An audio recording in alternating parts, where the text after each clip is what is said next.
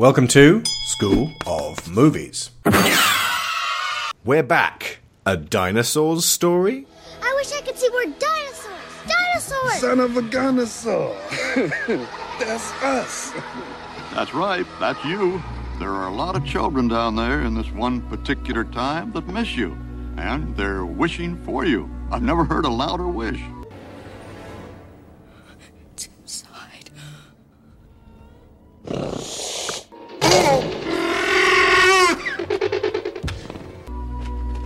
So I gave you all brain grain, and now you're smart enough to make up your own minds. I Wanna talk a little bit about what's going on in this room because I think there are some fascinating ramifications here for the future. Now there are two people down there you should know about. One person is there to help you. Her name is Dr. Juliet Bleeb. Welcome, welcome. She knows you're coming. She needs you to fulfill the wishes of many children. Her address is the Museum of Natural History. The Museum of Natural History. I'll write you every day. 15 Yemen Road, Yemen. Now, the other person you should know about is my brother, Professor Screweyes. He's cruel, he's insane. He travels around down in this time causing mischief.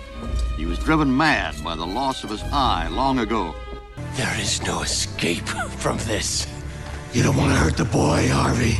It's not about what I want. It's about what's fair! My advice to you is find Dr. Bleeb and stay well clear of my dark and unhappy brother.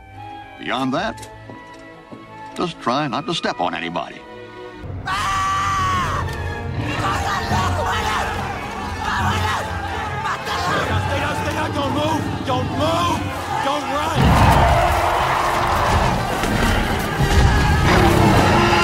Another commission show here, and we are going to cover a movie we hadn't seen until today. A very little known animated movie released in 1993, produced by Steven Spielberg. Not even released theatrically in the UK, and in taking less than $10 million, a box office bomb. This is the story of four dinosaurs who are made smart and brought to 1993 New York by a time traveler from the future where they befriend some kids. This was requested by a listener named Chris Finnick, and it's apparently a very important part of Chris's childhood that he's never been able to talk about with anyone, and he was beginning to feel like this film didn't even exist. So he wanted to hear us talk about it, and talk about it we shall. But he may not like what we. I mean, I, I think he he knows it's a bit rubbish. So yeah, Okay, good. this is going to be a fun show. I think as long as long as, uh, as long as Chris enters into this knowing that it's a bit rubbish, then uh, we'll be all right. But it's it's it's not entirely rubbish. It's a bit of an animation damnation. If you've listened to We Hate Movies, do that. but uh, yeah, where it's where it's it's not it's not anywhere near as terrible as it could have been. We've seen much, much worse. Much, much, much worse. Yeah. It's got some redeeming features, so let's uh, let's talk about those. But we also have to talk about the things that were really mismanaged and confusing and crap. Okay, with us is Harrison Brockwell. Hello. Hello, Harrison. This is is this your first time on this show? Uh, long time listener, first time caller. Yes. And returning after Big Trouble in Little China and Congo, Mr. Brendan Agnew. What's lunch? You can't quote this film. I've only just seen it. I can barely keep it in my head. Okay. I'm also not John Goodman. Very few people are. Okay, so let's set the scene with this one. It's 1993. Jurassic Park has just come out and set the benchmark for huge blockbusters that just get everyone all fired up and gotten everyone all crazed about dinosaurs. It wasn't the first like big dinosaur film from around this period, though. I think uh, um, Land Before Time came out before this. I'm almost certain Land Before Time was late 80s, like 88, 89. yeah, yeah. It went up against Yeah. Oliver and Company and beat it. Is it really that old? Damn. Yeah. Mm-hmm. Um, I never saw the first one. Oh, that first, don't, like, just see the first first one. See, I've seen the one where the slightly slow Stegosaurus gets involved. You say that like everyone's seen Land Before Time 2, 3, 4, 5, 6, 7, 8, 9, 10, 11, 12, and 13. The New Valley. They, they went that long. Oh yeah, Jesus. straight to video. There is a lot of money in animated dinosaur clag. That's a good point. A straight to DVD animated. Sorry, straight to video, then straight to DVD animated dinosaur clag. A lot of Almost as much as there to- are in dogs that can put balls through hoops and play on sports teams. There's a lot of people who credit Jurassic Park with um, getting kids majorly into dinosaurs, but honestly, there was a massive um, industry in kids being into dinosaurs well before that. I think Mm. Jurassic Park actually surfed that wave. Super Mario Brothers was also just like it was bringing out its animatronic dinosaur. I think around about the same time as Jurassic Park. That would be '93. I'll just double check that one as well. I think that came out around about the same time as Last Action Hero as well. Yeah, Last Action Hero got pretty much eaten by Jurassic Park. Yeah, that came out like the week after Jurassic Park. Good, good idea. Good, good launch. Dave. Super Mario Brothers 1993. Yeah, Super Mario Brothers 1993. Theodore Rex in 1995. So oh my god, yeah. I, I would argue another film we're about to review was also a little bit influenced by the whole creature shock, um, you know, CGI animatronic um, extravaganza that Jurassic Park was. The whole sort of family all get together to watch creatures run amok. Um, but yeah, this film came out like, was it Thanksgiving? Hang on.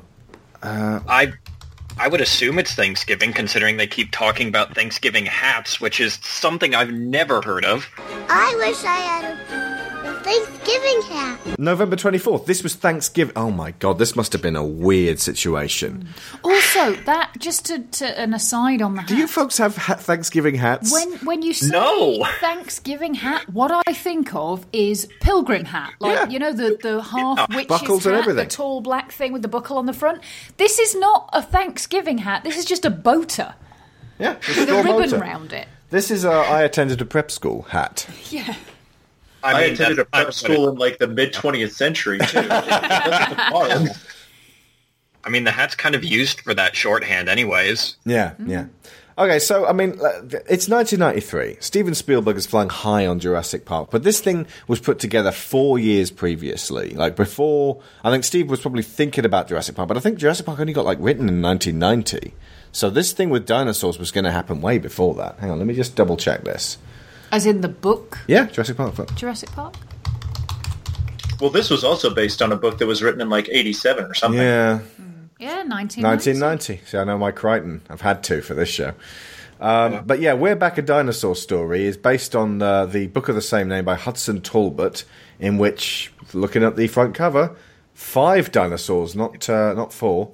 Uh, that, so that would be what that extra one at the parade float, float the uh, Diplodocus or the uh, Brachiosaur, whichever one it is, is a sort of reference to. That would be the fifth one. Uh, on one day in the Cretaceous period, as a Tyrannosaurus is about to devour a smaller dino, he captured a flying saucer piloted by an alien named Vorb arrives. Oh, he captured the smaller dino. He recruits him. Okay. Vorb recruits Rex and several other dinosaurs Anapatosaurus, Triceratops, Saurolophilus, and Stegosaurus, Diorasaurus, and Pteranodon. Too confusing, too many dinosaurs. He, f- he f- he's found for a trial of a special vitamin he's developed, which, upon the feeding of it to the dinos, caused them to become sapient. Okay, it's not a vitamin in the movie. It's, It's magic cereal. Magic cereal. Vorb, Rain, take- rain. Vorb takes them aboard his saucer and they travel to the present. See who's not being mentioned here? Uh, travel to the present, dropping him off in New York City, which at that moment is celebrating the Macy's Thanksgiving Day Parade. So basically, this is kind of one of those hey, we can launch it on Thanksgiving, feature the parade as a major set piece of the movie. It'll be a Thanksgiving spectacular. People will love this movie. We'll have a kid really want a Thanksgiving hat. We'll sell those hats. The dinosaurs pretend to be inflatable balloons and sneak along with the parade, but Rex mistakes one of the real di- dino balloons to be his friend Allosaurus. The ruse is broken as a result of him accidentally popping Allosaurus, which happens in the film, although it's a Diplodocus. And the dinosaurs flee as the crowd panics in the sight of them. This is all accurate. The police come to capture the dinos soon after, but the helpful curator of the American Museum of Natural History, Dr. Bleeb, so that's why she's in the movie takes the dinos in and hides them from the cops by having them pretend to be the life-sized model dinosaurs. This satisfies the police, who leave the search for the dinosaurs elsewhere, and the curator lets him stay for the night. She reads them a bedtime story about a trilobite who wanted to walk on land, while the dinos watch out the window, unsure about their future. That's not a book! That's not a book. Sorry, guys, if you're marketing that to children, it doesn't have structure. It doesn't have plot. The movie has structure re- relative to that book. I've only just read that blurb as to exactly what happened, the synopsis, but that just as written, that's a rubbish story. There's no there's no reason for anything in there. There's barely any reason for anything in the film, but they thought about it a smidgen more than this and got confused. Um, so yeah, this this film uh, was arranged four years beforehand, and uh, they got the uh, you know as as is tradition with uh, with animated stuff, they they got them to like do their lines, and then they basically spent a lot. If you look at the amount of animators on this, it's shocking how much work went into this film. when you actually look at the end product, it does not look that great at all relative to the amount of people who worked on it. Yeah. Well, especially compared to where animation was in the early '90s, like Bingo. Disney was just taking off. Oh yeah, because in 19, uh, 1988 or nine, when they put this together, Disney were probably just rounding up to do the Little Mermaid, and then uh, Rescuers Down Under, and then Beauty and the Beast, one of the most magnificent animated films of all time. I mean, Little Mermaid's no slouch either, that's fantastic. And then Aladdin, one of the best comedies of all time. And then Disney had a year off in 93 while they were busy finishing off The Lion King, and this farts its way out into the cinema. yeah, I was. When I sat down to watch this with my girlfriend a few nights ago, she made the observation that it looks like older Looney Tunes. Hmm. Hmm. It, it from the first shot, she's like, "This looks like Looney Tunes. I don't like it." I don't like it. Um, the uh, this to me, the, the actual frames of animation really reminded me of Don Bluth style stuff. You know, the, uh, yeah. the way that there's movements. It reminded me of Land Before Time, um, and uh, you know, little bits of like uh, we just watched for the first time today All Dogs Go to Heaven, but uh, he did Secret of NIMH as well and American Tail, which was obviously a collaboration with Steven Spielberg again. So if you'd told me this was a Don Bluth film, I'd have gone, oh, that makes sense. And it's structurally all over the place, much like most of Don Bluth's stuff. But but yeah, if you actually look at it in comparison to The Lion King, again, one of the most magnificent animated films ever made, it's all over the place so many people were, were on the production team and so many really talented people. James Horner did the score, and I gotta say, the score for it is way better than the film really warrants.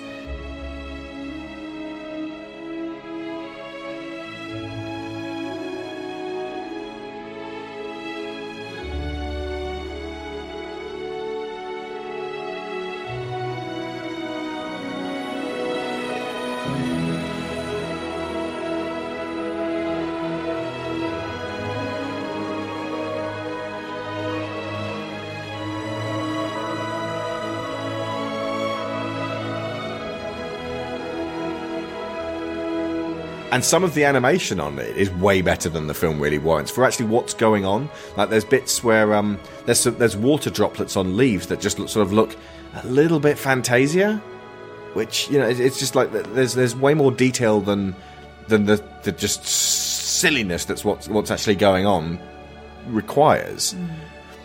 But but the thing there's... that j- jarred me the most were the tone shifts throughout, where it just suddenly veers in one direction and then another, and it goes from being you know, sweet to being cloyingly sweet to them being horrifying.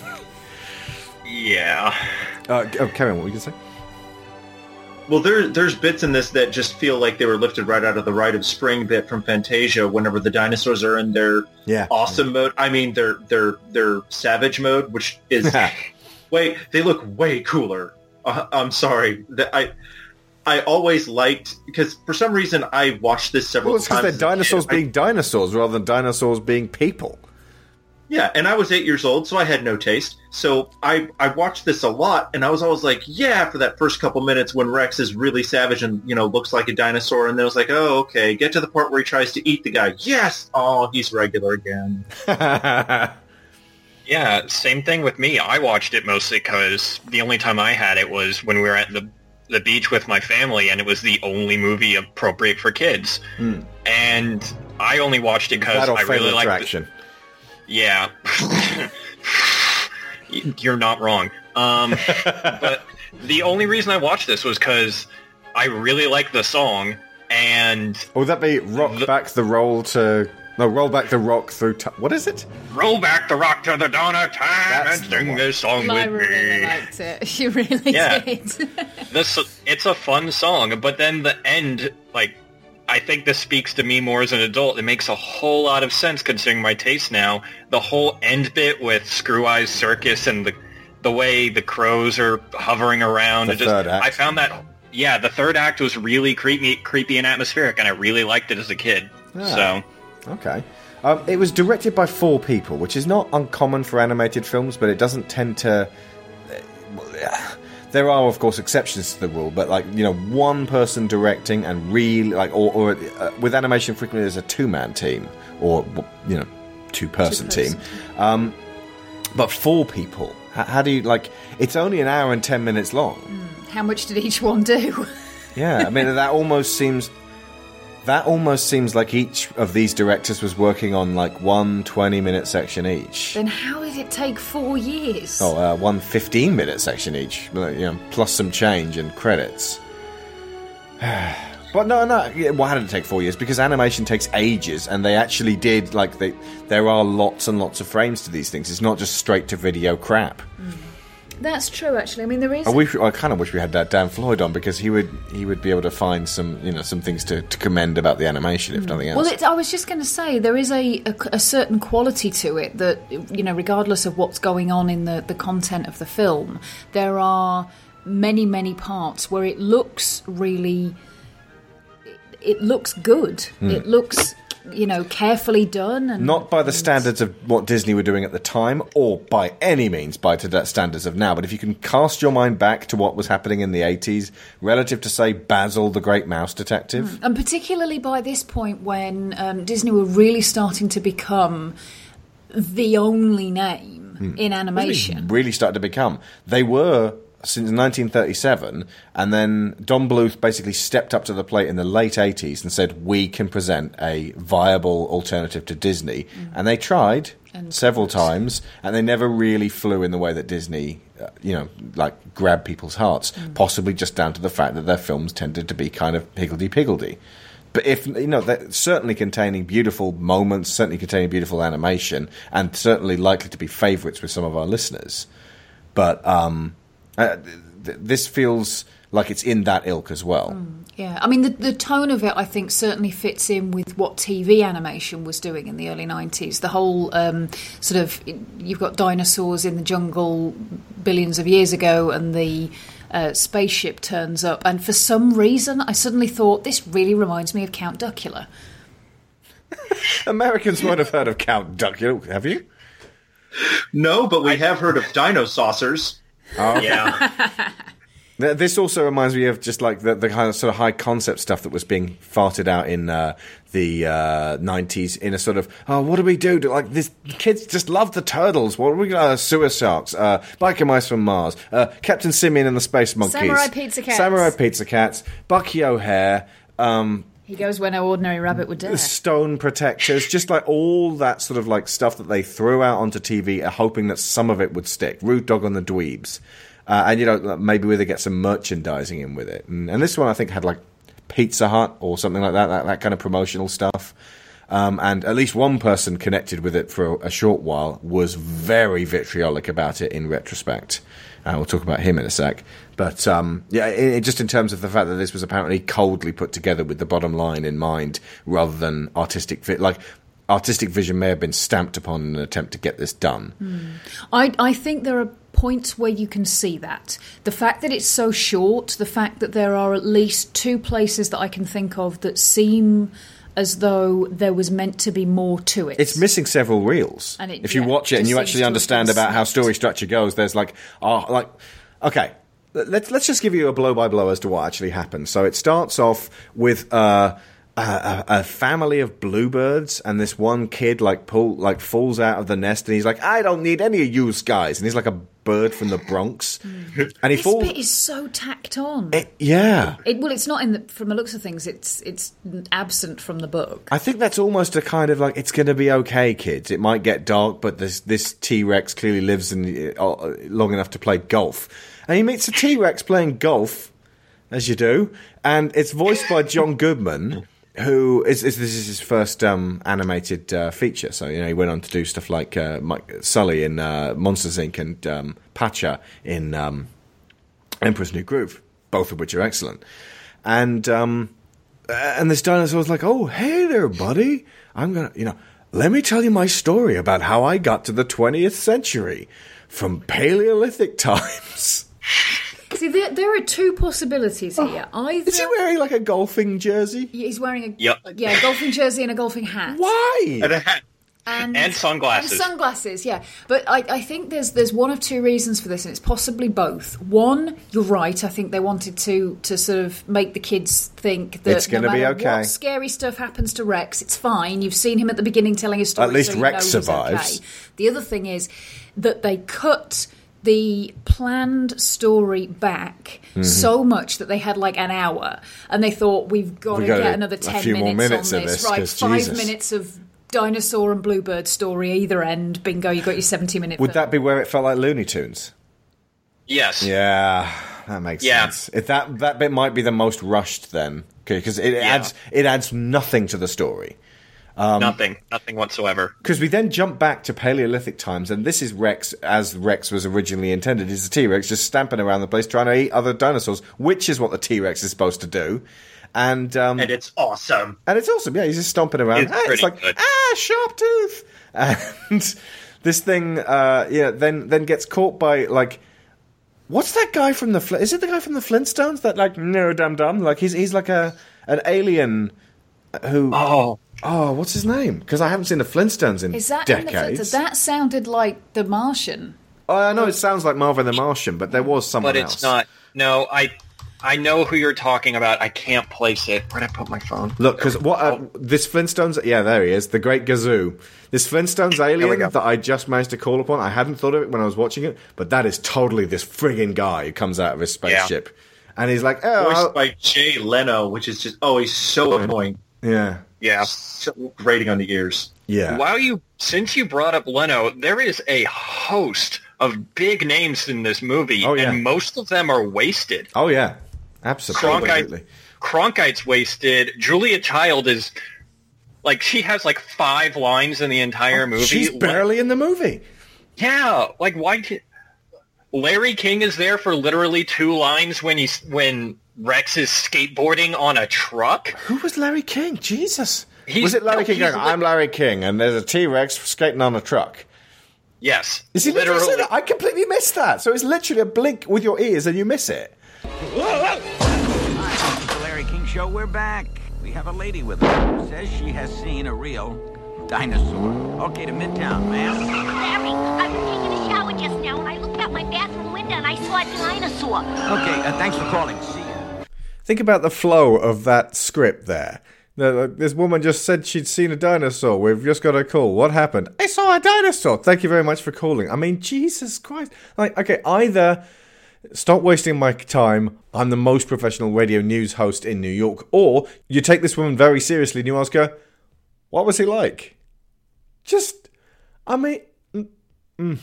Yeah, the only reason I caught it is because I had subtitles on. Oh Martin Short. Martin Short is wasted as that clown. He's entertaining, but he's there for like fifteen minutes. it seems like he should have had a longer arc as well. Yeah, agreed. Um, at, who gets the bulk of the dialogue then john oh, it's just John Goodman and this kid. I mean, to be perfect, also, um, Lisa, Lisa Simpson Yeardley is Smith. the girl. Yeah. Mm-hmm. So, she spends Yeardley- most of the movie just introducing herself. Yeah, and it's obnoxious. Yep, totally. I literally can't remember her name, even though she spends most of the movie saying it. It's Nutworth, isn't it? it's nuthatch Oh, Cecilia Nuthatch, Cecilia Cecilia Nuthatch. My name is I Greetings. I am I Cecilia just watched Nuthatch. I just watched this movie and it's gone out my ears. She's superfluous. She didn't need to be in there at all. Not at all. Um, so while yeah. we're on the topic of sorry, while we're on the topic of big names, John Goodman still great. oh yeah, He's never bad. He's Yeah. never bad. he's uh, he's in the Stanley Tucci category of like you know pretty much brilliant in everything he's in. He should change his name legally to John Greatman. nice Um, so yeah, actually, if you remember, like, back to the bit where Rex is going ape shit and like trying to eat a smaller dinosaur, the music is like going, and it's like, no, this is not.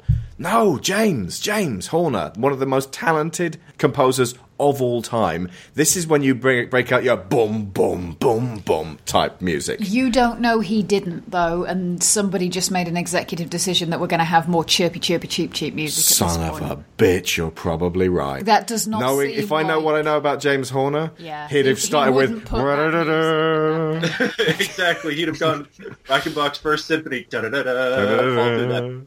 Straight the way through, and then that brings in the T Rex. But instead, they were like, "No, kids, it's a great T Rex." So this guy, the Great Gazoo, turns up and goes, ah, "I'll get you, T Rex. You're gonna help me out." Gets him into the like somehow lures him into the ship, chucks cereal down his throat. He's Just force fed. It's traumatic to Oh my god! Yeah, it's it's real dark. This alien has got 520 loose boxes of cereal just lying around, not on pallets or anything. They're just lying around the place, scattered everywhere. The way his head is coming through the bottom of the spaceship when he starts force, it does actually look a bit like a goose being force fed for foie gras. Yeah. This a- this alien, the Great Gazoo's going to get some dinosaur foie gras out of this guy. but but and okay, right. Imagine, folks, the science behind this. He pours multiple doses of cereal of this brain altering chemical into the T Rex's mouth, and instantly the T Rex evolves and his animation changes and he becomes more cuddly looking and he starts and he goes and Row, row, row your boat gently down the stream. Right. And this is the terrifying thing, folks. He's singing a song that won't be written for millions of years. So, uh, has anyone seen Battlestar Galactica here? Because I, one? I got the Show new one, the new one. Because I got a totally da da da da da da da da da feeling like, oh my god, row row row your boat is the heartbeat of the universe. It's the song that all life resonates to. And I started having a weird existential, like out of out of universe experience. And then I went, oh no, it's just a stupid joke for kids. And it's Goodman doing his best William Shatner impression too. Oh god, yeah. Like that's all I could think about was him sitting by the fire with Spock going row. Oh, in, in the worst Star Trek Row movie. your boat. Yeah, exactly. The worst, the original six, at least. Yeah. Um, Lyra was questioning the idea that you could give something a food and um, immediately elevate its uh, kind of Brain evolved patterns. intelligence. Yeah. Um, but I mean, You I can make its brain work better, but you can't teach it to suddenly speak No, English not- not and in- cultural reference points for a 20th century no, American. Obviously, you, you, nobody teaches them to read or speak English. This information just suddenly pings into their That brain. pterodactyl But- gets really uppity when someone calls her a bat. She's like, you know, I know all about bats, even though they haven't even existed on this planet, but, you know, if in my time. But there are theories that have an element of that in them. That the evolution of humans Mhm. um, went from apes to human when we started eating certain combinations of food, because all of a sudden we had all this extra protein knocking around to use to create new connections in the brain, and also the more intense calories we were eating, Mm. or sorry, dense calorific foods that we were eating meant we didn't have to spend quite so much time looking for food, which meant we had then time to learn things and evolve new skills. Sit around like, working off our dinners and saying to someone, tell us a story. Yeah, exactly. Think of something, However, that was, if I remember rightly, all protein based. It's all to do with um, eating meat and particularly eating accidentally cooked meat. Um, and grain, when that was introduced, is what apparently, according to some theories, caused us to become less aggressive. And this is why we ended up having to form agrarian societies. Because that's much more work intensive. Hang on, you, I, I lost the beginning of the thread. Is that when we started eating breakfast cereals? That's when we started becoming Yes. more intelligent. I mean, That's when we became more civilized. if you look at the fact that it was originally special new vitamins in the book, and it's cereal in the movie, that's an executive decision. Because later on, the brain drain, which is the opposite of this, is pills. Pills are bad, folks. Mm-hmm. And what's good? What do kids like? Well, cereal, of course. Breakfast cereal. Indeed. Although there is a book out called um, Grain Brain, which is about how eating grains actually messes up your brain. Oh. It's one of these people who thinks that um, uh, basically eating gluten is bad for everybody and everyone should stop. Yeah, you can write books about any old shit and get it published. It doesn't matter. Indeed, yes. Um, so yeah, row your boat is the heartbeat of the universe, and this T Rex suddenly starts singing "Row, row, row your boat," and um, then gets up onto the spaceship, and then meets a bunch of dinosaurs sat around a campfire eating hot dogs. And uh, this part drove me to conniptions because that is a Saurolophus and a Triceratops. Those are herbivores. I I don't care how much cereal you feed them. You don't feed herbivores hot dogs for the love of God. Were you the person who wrote this on the IMDb and Wikipedia? Because someone put on the IMDb, there is a major error with regards to the Triceratops and Parasaurolophus dweeb in this movie. Both of these dinosaurs were herbivores, plant eaters, yet when they first appear in the film, they're eating hot dogs, which are essentially meat.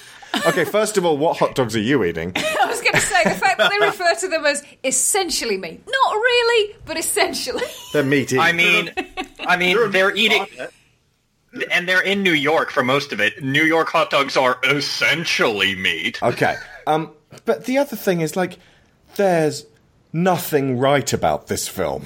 I mean, pick on whatever you want to be wrong, but that that for being like the one thing that like that, that like oh this drove me crazy. They're eating hot dogs in buns, which they're adding mustard to. Mustard? Opposable thumbs. Don't they let's have anything be do silly. No, but my eight-year-old brain had certain ideas about dinosaurs, no matter what kind of circumstances they were introduced in, because I was a dinosaur nut from as long as I can remember. And so when I saw this, I was like, "Wait a minute! No way, that's a herbivore. wrong. That's wrong. What have you done?" And the fact that he just fed cereal to a T Rex and it suddenly started singing didn't bother you. Nah, now nah. So you, you can give grain to logic of the uh, you can give grain to the carnivore. That's fine. Oh. Actually, yeah, he wouldn't eat that unless he was being force fed. Which he was. Which he was. Surely they should then force feed Force feed them the hot force feed the herbivores hot dogs until they're like, you know what, this is not too bad.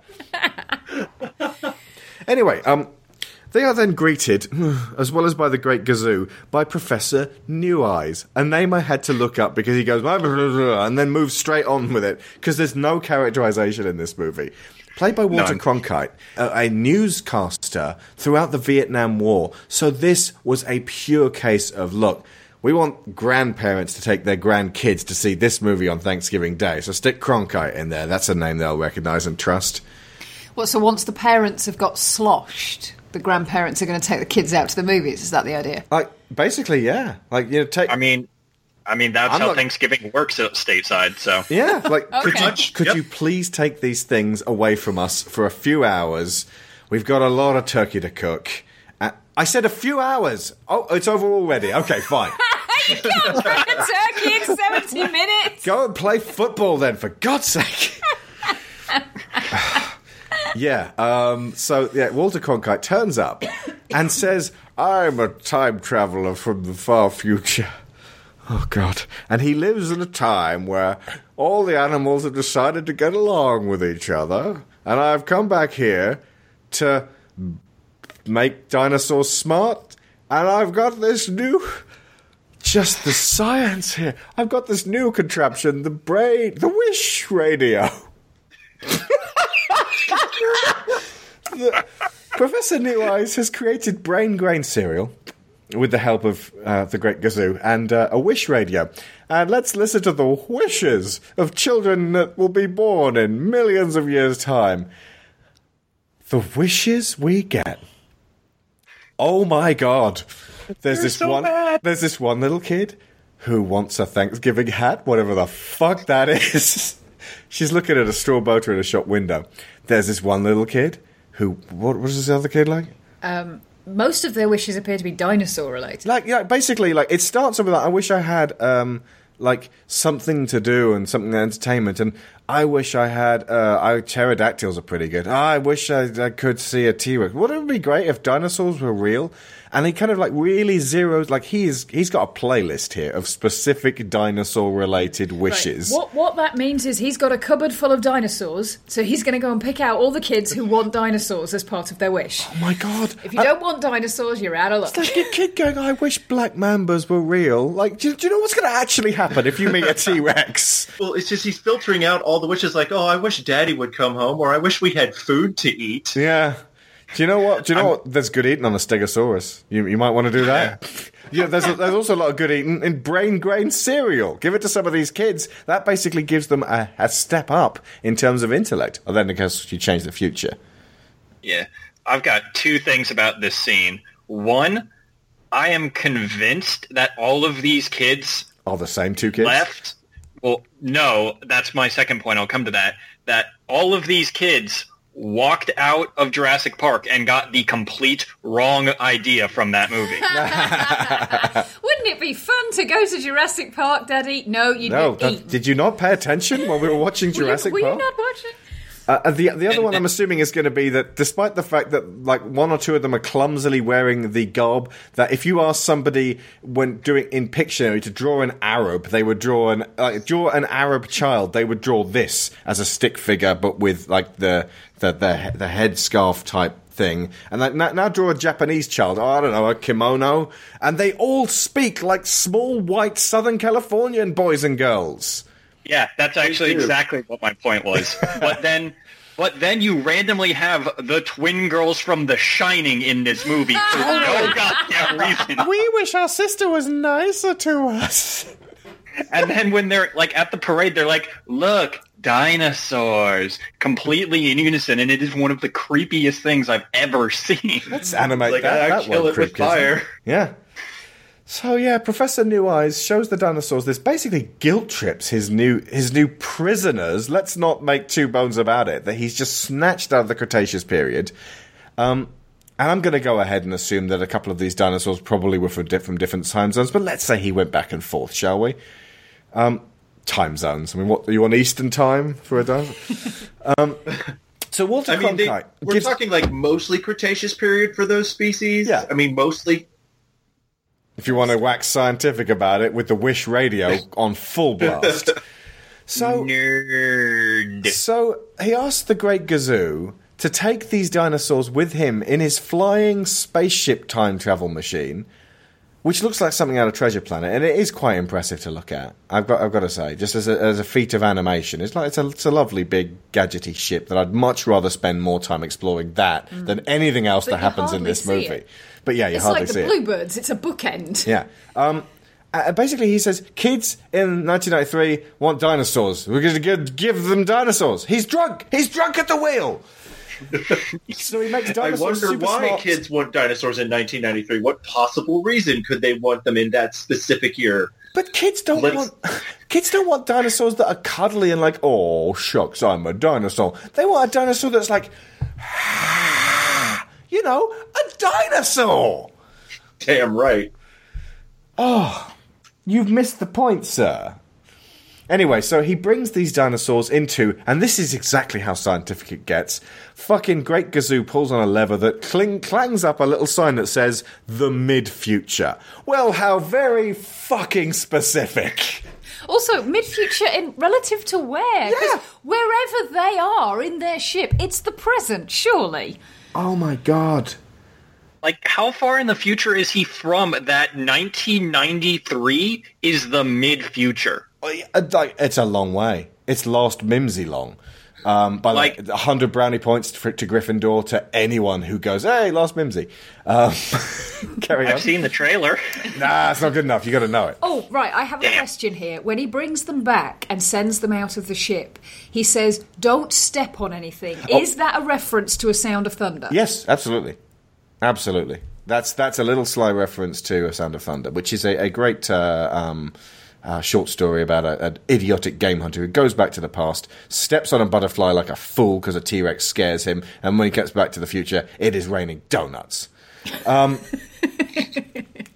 Because That's I mean, what that was. That's what. Right. Basically, it's it's a cautionary tale saying probably best not to make time travel possible. This is going to happen. Idiots will Yeah. do it and mess things up. Anyway, so mm, he brings them back. Like, why didn't it just say 1993?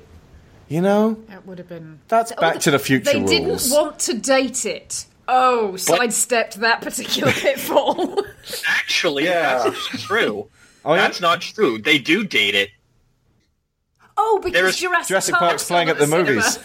Yeah, exactly. Blinking they don't it. date it, but they absolutely date it. Yeah. Okay. Um, so yeah, he brings them back to obviously 1993. Although I probably would have, uh, and until I saw the Jurassic Park thing, said maybe late 80s. But uh, but yeah, it looks, if, if anything, a, a bit like uh, Oliver and Company. It's so that version of New York City. And they immediately meet a kid called Louie. Hey, I'm Louie. Forget about it. On a raft. Like this is this is this runaway kid on a raft supported by barrels in the Hudson River uh, in New York Harbor, and he's just like sailing towards the shore. He's apparently like they, they, he sort of throws away this one line. Oh, I'm running away to join the circus. Forget about it. And these four dinosaurs plonk down on this raft, and it just stays afloat. No problem there. Doesn't even slightly wobble, as far as I can remember. Also, it's 1993 Yep. and dated, as Yep. we have just established. and he's he running away to, appears be- join the circus. Well, no, he's from the Little Rascals. He appears to be dressed as though he's running away from the depression. It's the Little Rascals. Yeah, like the whole Except for the backwards baseball cap, because Yeah. the 90s, and the big okay? trainers. Um, it's big sneakers, sorry. Uh, uh, but but yeah, he's got a he's got a thirties depression era uh, reason to run away. What what to run away to? The circus. Yeah, because everyone loves the circus in prison. Um, but but. But this, like, he's got this kind of heading down California way uh, kind of thing going on, like regarding like he's he's running away. Now, here's the thing, folks we never really find out that much about Louis' home. And uh, when he mentions later on to it to this other kid, you know, I'll, I'll cover that in a sec. But we, we never hear about his family home, and we absolutely should have done because that's the relevant bit of this movie. That's the bit that kids can relate to. You know, the idea of the terrifying prospect of their parents maybe not getting along that well. And this was 1990. Uh, so this was 1990s when divorce figures were rising and rising, an issue that kids were really having to come to terms with and face, and that Mrs. Doubtfire, bless its balls, had the balls to stand up to and say, you know what, some marriages don't get back together, and which Liar Liar did not have the balls to do. Um, despite the fact that I prefer Liar Liar as a movie. But but Thank you movie, for making me think of Mrs. Doubtfire's balls, though. Yes, you're appreciate that. You're welcome. Well, I, I, Look we- at my balls. Oh dear, my balls are all salty. Um, but I've been in We're so gross. the Hudson Harbor, dear. Um, but but. but like, that that's a relevant topic for kids to be concerned with, and they sidestep all kinds of frightening reality in favor of all kinds of frightening unreality in this film. They create all kinds of scary shit for no reason, rather than just dealing with this kid's running away because his his family home is falling apart and he's just run out of well he, he just doesn't know what to do so he's running away because he thinks it's a good idea that's that's the backstory you give this kid. They don't mention it. Well, part of the, the plot line, it seems to me, and I could be misinterpreting this, but they are, they seem to be questioning why people would seek out fear, why people would uh, look to be entertained by things which are frightening, and so he's going to the circus because that's frightening? No, no, no, as in when later on when well, can we cover that when we get to Yeah. later on? Because that's definitely that's the theme no, of no, the no, third I'm act. Just, I'm just, and in terms of what you were saying about that there are real uh, terrifying backstories that could have created the kids in these situations. One of the things that immediately made me think Oh, of yeah, was um, the, the dynamic between Louis and Cecilia is not dissimilar to the dynamic between the two kids whose names completely escape me in Santa Claus the movie. You have the um, the little street kid Terry who's completely isolated. He's got nobody to look after him, um, and then you've got the the little rich girl who is effectively being neglected. Um, and that was kind of where I thought they were going with this. hmm but Um, no But no, it would appear not. uh, Santa Claus the movie the two kids were called Cornelia, and, and Joe. Joe? That's totally deliberate. really Joe where's Joe Joe, Oh yeah, Joe, Joe and Cornelia. Joe and Cornelia, Louis and Cecilia. Oh, you're kidding. Oh my god. Okay. Right. Okay. So, um, they meet this kid who's like, "You guys want to play stickball?" And he is totally fine with the fact that a bunch of dinosaurs just fell onto his raft. In fact, frankly, him and Cecilia are totally cool with the dinosaurs and don't require any explanation for anything. Frankly, they're just totally accepting about everything because that's apparently what kids are like. In which case. Why not just reveal them to the? Oh, forget it. Well, well, they do. It Yeah. just takes 30 minutes for the entirety of the city to realize, hey, wait a second, this is a bad idea. Yeah, I mean, if this dinosaur's friggin' singing, it should be all right. Um, anyway, so they go to the, the far bank, and then Rex falls backwards into the water, and Louis jumps into a digger and like pulls him out with it, like with the, the, the, the digger's shovel, and he saved the life of this drowning Tyrannosaurus Rex. Again, as you do. Which I don't know how big um, harbour cranes are, but They're, would they're not think if designed they tried for to pick moving. Up a Tyrannosaurus des- Rex, it would yeah, fall over. No, they're designed for picking up about a shovel full of earth or Not similar. seven tons of T Rex. Yeah. Seven tons Yeah, of T Rexes are T Rex cover bands. high five. Oh, that T Rex high five. okay. So, That was yeah, an entirely visual gag. We apologise. but you could imagine it. Uh, But so John Goodman's like, oh, you saved my life, Louis. Like, hey, forget about it. Yeah. Uh, let's go get a slice. T- when they go to get the slice? Oh, the pizza was in All Dogs Go to Heaven. Yes. That disgusting dripping pudding pizza. Mm. Anyway, if your pizza looks like that, don't eat it. So so yeah, the the the um the, they like then Louis gets on the back of this pterodactyl and they fly through the city and it's like CG rendered, like very early CG, and it's quite striking and better than it has any right to be, as with a lot of the animation in this film. It's it's really for nothing. It's just like a sort of a, a, a, buckbeak takes flight type moment, but um, it's nice. Is that? Well, it's so they can meet Cecilia eventually. I, I Oh, guess. yeah, it But does, uh, it moves does plot look. forwards. It, it does look good. I mean, I was I was kind of surprised because so much of it is just sort of hand drawn, and it's not terrible, but it's it's definitely a step down from you know, say Beauty and the Beast, which had come out uh, almost a year before this. Yeah. But then this bit happens, and it in some ways it improves a little bit on what they did with the Rescuers Down Under's Yeah. sort of flight through New York. Yeah, which was uh, 1990, 1990, a couple of years beforehand, three years. This was the bit that I sat up and went, "Oh wow!" It's all suddenly gone CG backgrounds. Yeah, yeah. The uh, Yeah. i- it's it's more detailed than a lot of like if you, if you if you look at very early sudden cuts from 2D animation to computer generated animation, it can suddenly look really blocky. You know. Uh, yeah, even in, in Aladdin, uh, when he takes flight through the Cave of Wonders, it looks very kind of pre-rendered, horrible, like gushy backgrounds. If you p- pause it, it looks awful.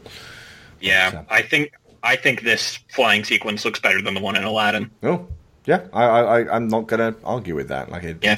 it's- While we're here, I need to bring up something I was going to bring up it while we were talking about the hot dogs. uh-huh. Um, when Louis grabs the hat and tells the pterodactyl that they need to double back, he's like, "Put on the brakes," and there's a brake audio cue. the audio track to this whole movie is the most overly designed mess Yeah. I've ever heard, and I've started. I've been doing audio stuff on campus here for like the last year and a half, so Mhm. it's become more apparent to me the longer I go. This it it hurts. The when they're cooking the hot dogs, there's like the lava bubbling. There's Rex snorting as he's smelling the hot dogs, and that that noise persists throughout the movie. And it, like the animation is iffy in spots, but the audio people like they needed to not have as much fun and just do their job. Mm, mm. It's it's immensely distracting. So it's like a, fe- a festival in a Foley department. Y- yeah, yeah, because like, and you can like, I could hear the balloons rubbing together. They're not even subtle about it. Nah. Okay.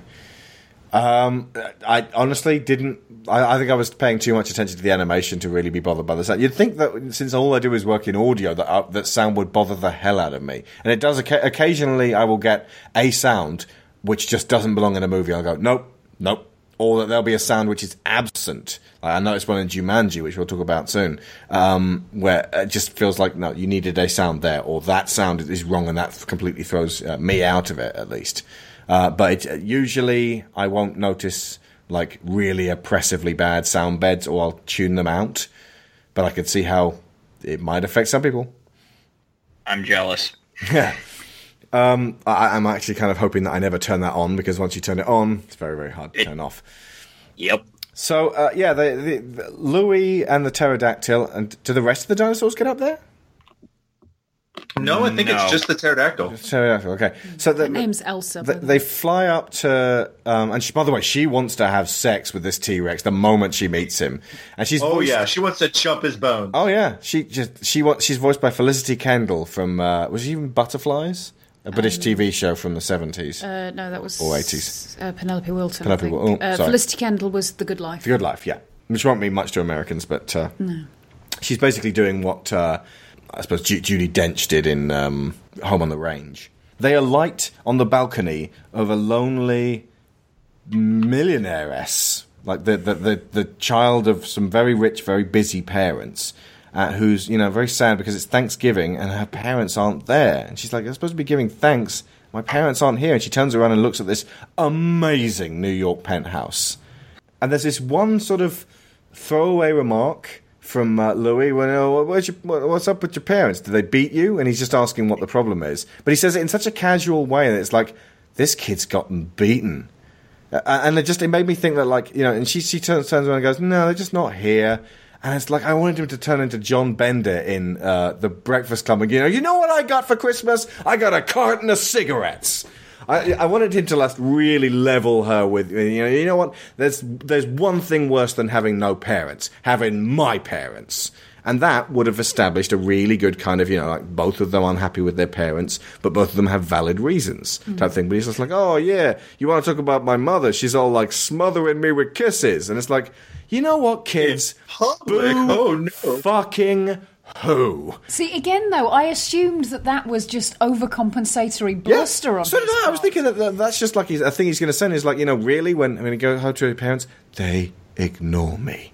And that's the real sad thing. And he's all talk, but really, he's just. Or he has no parents, and that's or, what yeah. he wants. or he has a, a horrible foster uh, uh, home and an abusive uh, relationship with his stepfather or something like that. But they're not going to touch on that. No, they do really overplay this idea of the whole um, sort of the, the, the role of the the female in this film is to be incredibly touchy feely, Hmm. and um, Louis complains about his mother does that, and that's why he ran away. You know, she's kissing him all the time. That's what mothers do. And um, Oh, she's all chucking me in the bed at night, giving me cocoa, and then meals at the appropriate hours. And Elsa, uh, when when Rex Forget first- about it. How you doing? when Rex first meets the other dinosaurs, Elsa's all immediately telling him what a, a, a big, strong dinosaur he is, and cuddling up to him and sitting on his lap, and Like, oh, dames, am I right? and Cecilia is like, like these kids are like what nine Ish. and yet Or 10 when at they most. yeah, and when they meet, she's just constantly trying to hold his hand and trying to put her arms around him, and he's all like pushing her away, and "Ah, I don't want any of that. Yeah. But no, she she immediately introduces herself. I'm Cecilia Nuthatch, and it's Lisa Simpson, and you can't not hear Lisa Simpson. Luckily, she barely says anything else in the whole movie, so you're not thinking that this kid, little Joey, has been running around with Lisa Simpson. Um, and she's she's wearing a straw boater, and like she turns around and looks at this beautiful apartment. I'm thinking, where's Alfred? Like in in Oliver and Company, Penny didn't have like her parents around all the time, but she's got a butler to look after her. Like her parents may be absent, but they're leaving this tiny child in this giant penthouse with a very open balcony. By the way, folks, when you're that high up in the city, it's very windy. That's all I'm saying. That kid could get blown the fuck off the balcony. Um, and yeah, there's uh, there's there's no butler to say, "Come away from the window, Cecilia dear." Just nothing. You think she'd at least have a governess or something? Something. In On 1993, a On. Thanksgiving, are you fucking kidding me? Okay, so this is a situation I thought that really needs to get addressed. Let's hope that by the end, Cecilia sits to fuck. Of course, it doesn't happen. Cecilia sits down with her parents and really says, "Mom, Dad, you have to, you know, even if you're at work, you have to do something to show, to to give me some kind of parental unit here. You know, I'm I'm on my own. I'm going stir crazy. I'm climbing up the walls. I'm running off with strange boys and pterodactyls. Strange boys and pterodactyls is our Dinosaur Junior cover band. But no. So she she flies off with this boy on his pterodactyl, throws her Thanksgiving boater away, and we cut back to that kid who was like, "If only I had a Thanksgiving hat." And then it falls onto her head, and she's like, "Oh, thank you very much, Thanksgiving fairy." She's not English, but I just had to give her a slightly different voice. You mean a like the voice? Bull Queen. Yeah. Uh, like at least I I actually rather like that vignette because they Oh, yeah, it's like nice, yeah. They it, it's nice. It's not the greatest, but at least there there's something with a little bit of emotion in there. Yeah. Oh yeah, no, I, the, the, I actually can't fault this movie for its um, smoochy kind of emotional heart. It's I noticed this from watching this and All Dogs Go to Heaven like in a row. Um, there's a kind of a drippy, syrupy, like over emotionally, like tear jerking nature to these kind of like late eighties, early nineties. Like a lot of the time dealing with orphans for some reason.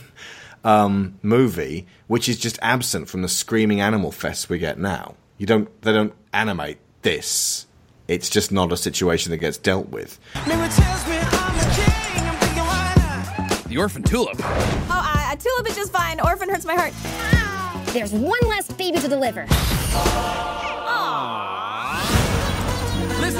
Everything wrong with trailers for modern CG animated movies can be found right there in those last four seconds. I mean, instead, Pixar and you know DreamWorks when they're at their best, and Laika and Disney when they're at their best, and uh, who else is good?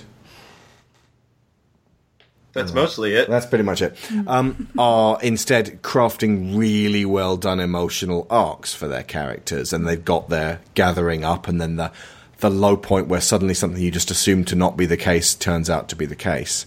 But I, I do think there was a little bit of a backlash in kids' movies in the late 80s, early 90s that was anti capitalist and anti Yeah. Pursuit of money. It's a lot and- of like businessmen were the villains all the time. yeah, you know? or you know, the businessmen were acting like the villains, but then we'd suddenly realise they had a heart after all. It's just that they'd been deserted as kids, Hmm.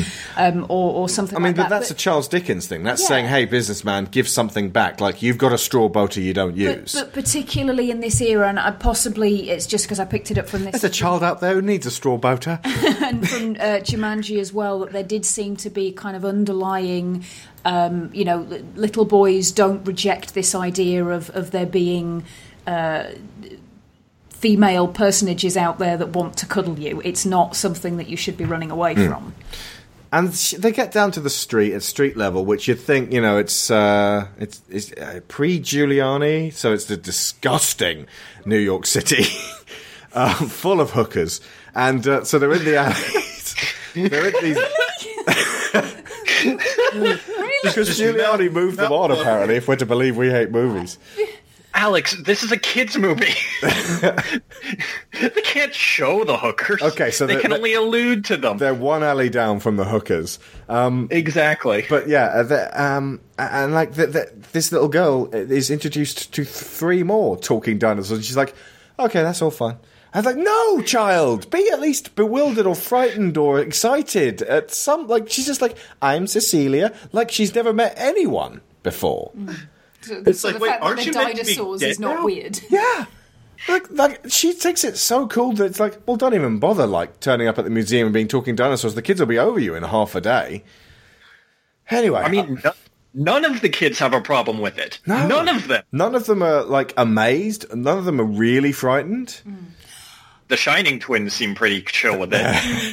the, the scene in uh, the first Come Harry play Potter with us, dinosaurs, where, um, forever and ever and ever. Uh, the scene in the first Harry Potter movie where they're at the reptile house and the snake starts talking and Mhm. Harry looks absolutely gobsmacked. Yeah. That's what those kids should look like. Bingo, and that's Chris oh Columbus. My God, talking dinosaurs. Yeah. Anyway, um, so then the Thanksgiving Macy's Day Parade happens because it's in New York and it's it's the movie's released on Thanksgiving, and the dinosaurs pretend to be floats, which is again from the, the, the book, and that this was the core like big action sequence, and like they're sort of going down, and all the kids are like, "Oh, I wish those dinosaurs were real." And Sharon pointed out that there's there's no consistency to this. These dinosaurs are pulling a medieval castle float, so it's like, and where did this float come from? By the way, did Louis have to clobber someone to get in there? The one in front of them, I believe, is a volcano. Surely they should be pulling that one. That would make sense. So, but then, like, Rex just can't resist Ferris Buellering this parade. He's just like, not only am I going to sing, I'm going to make a song up. And I'm going to sing this a cappella, but there's going to be a backing track. And so he sings, Roll Back the Rock to the Dawn of Time. And the kids all break into perfectly coordinated dance routines. Sing song, yep. And it's a, it's a fun song. Do you guys want to talk about why this is good? Um, because mostly because John Goodman is really having fun with it. That's that's about Yeah. it. Yeah, I mean that's about it. I don't know anything about music theory, so it's like it sounds good, it's got a good beat, and he's having fun with it. Hmm. So that that's about it. It's it's not um it's not Disney level though. I, mean, I was saying when we were watching All Dogs Go to Heaven, they lucked out when they got Howard Ashman to start off uh, with Little Mermaid and uh, Beauty and the Beast and a little bit of Aladdin and really set the tone for the rest of the nineties. There's a when when people want to marginalize or dismiss Disney, specifically during their Broadway musical period, if they're doing parodies, everyone sort of just sort of breaks into song and it's all just sort of incoherent and they just sing whatever they're thinking. That's actually not how it works. They tend to have five really good, catchy songs that turn up at a point of emotional peak or when you need a great, uh, like a party song, and they're almost all of them are really memorable. They stick in your head. They're fun to dance to. They're endlessly rewatchable, and they they have you know quite witty verse or quite sort of you know heartbreaking sort of moments, and they make you go like that. There's a great sort of balance of the emotions in. All dogs go to heaven. The characters just all suddenly start singing what they're saying, and you know ultimately the whole Suddenly it's Les Mis. roll back the rock and, and it's that's just incoherent gibberish and that's that's that's what people do when they try to parody Disney at that time and that's completely missing the point. Where am I? This is the Great Hall of Judgment. Judgment? Oh, not to worry, Charlie. You'll go to heaven. All dogs go to heaven because, unlike people, dogs are naturally good and loyal and kind. Huh. Yeah, that's true. The implication there being kids you're naturally evil. You have to choose to do good. This is a Dostoevskian existential crisis for you. Don't think about it too much. Look at the dogs. Look at the dogs. Welcome to doing whatever you wish. Ah, this is really a lovely place you got here. Eating whenever you please. Follow me. To a constant temperate climate.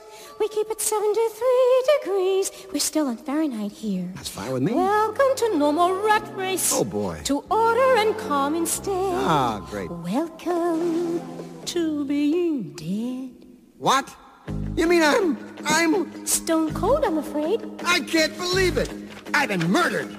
I'm having trouble finding any goodness or loyalty here, but let me see. He killed me. I beg your pardon? There's a mistake been made here. I don't want to die. you got the wrong guy. I was double-crossed by a dirty rat. Actually, this rat was a dog, but his car ran me down. I just blew out of jail. I just got back to town. Hey, this is hard to explain. May I speak to your superior? Because I don't want to die. Welcome to doing whatever you wish. You got the wrong guy. Laughing and singing all day. Hey, listen, my time's not up yet. Oh, it is. It's quite a sweet film in the end, despite its um, multitude of somewhat disturbing issues. But yeah, the whole roll back the rock just seems more like a kind of like, well, let, us give him a Poochie song to sing. I, again, I've just seen All Dogs Go to Heaven, and we're not going to cover that. But there was a dog in All Dogs Go to Heaven that was wearing a vest and a backwards red baseball cap. it was actually the same breed as Poochie.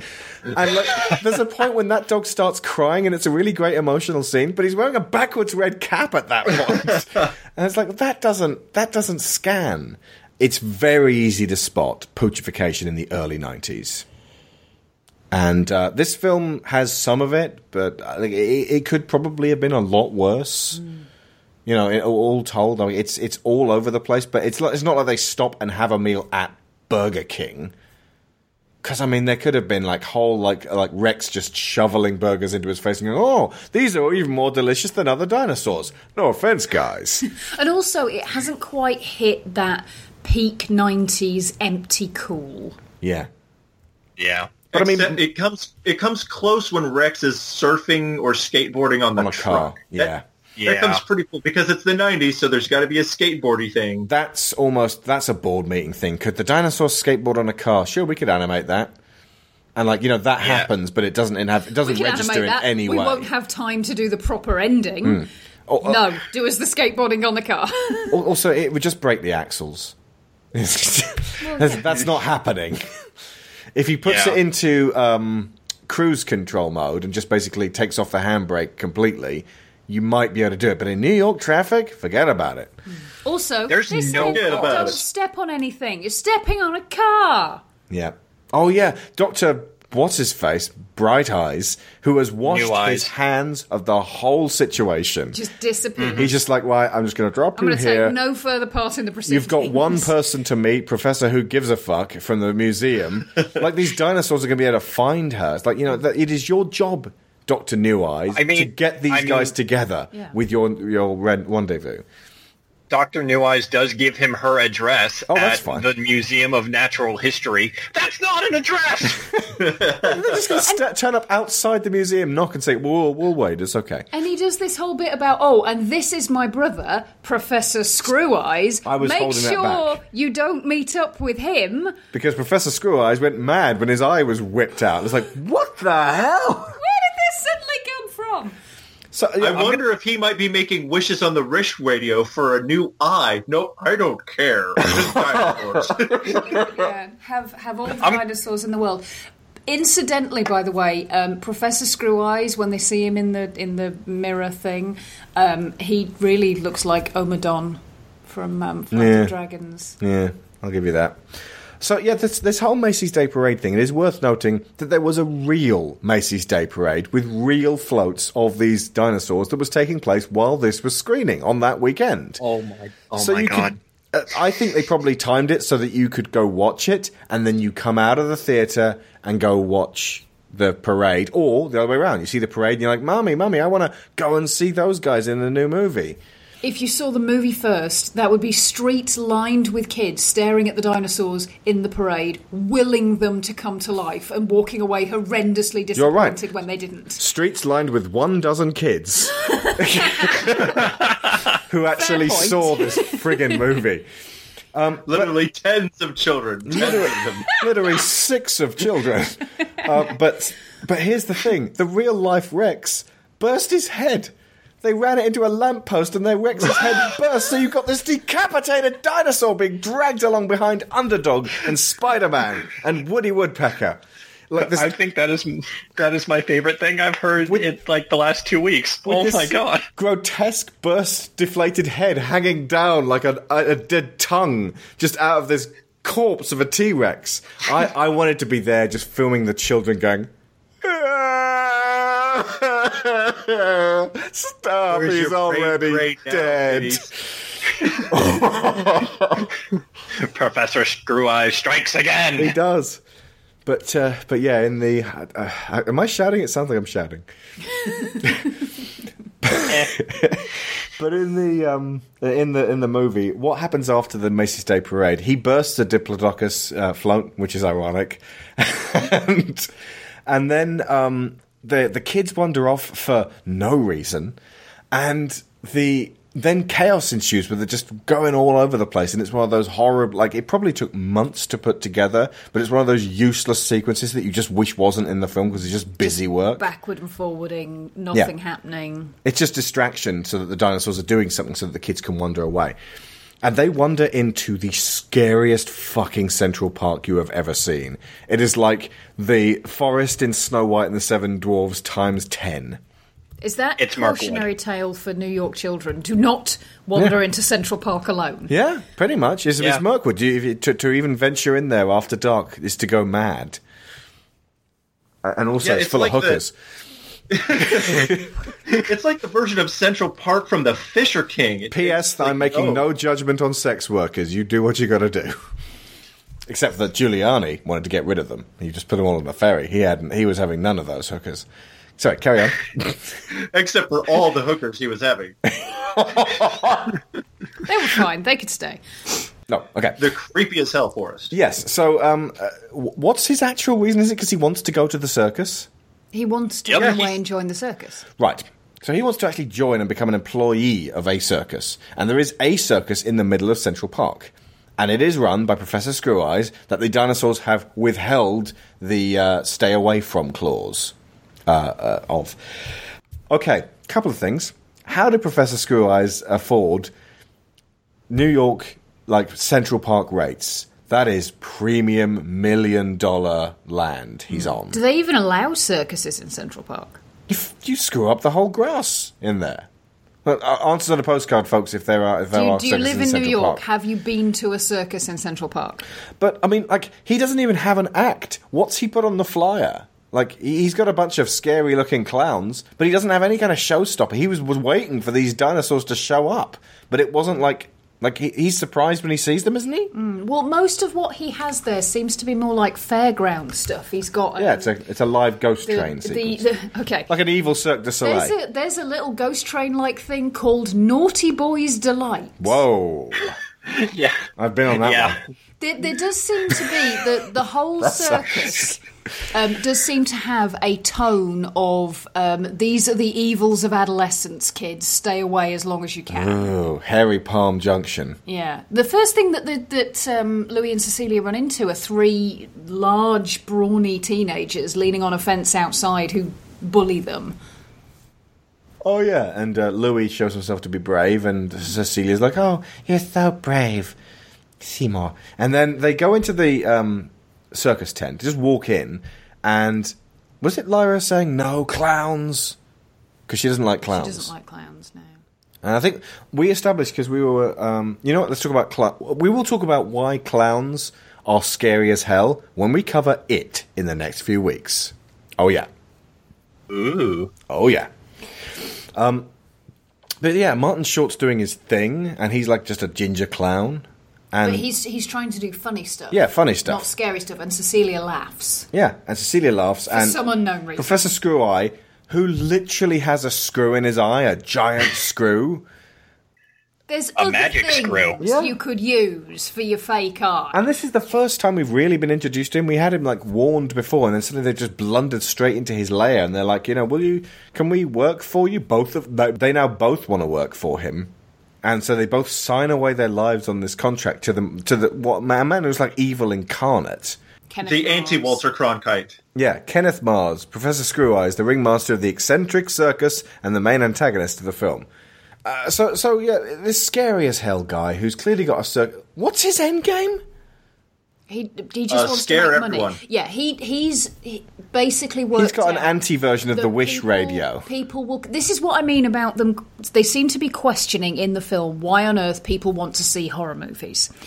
Um, the the circus that he's set up is not there to make people laugh. This is what um, Stubbs the clown is is baffled by because he got into clowning. Because By the way, Stubbs the Clown sounds terrifying as a name.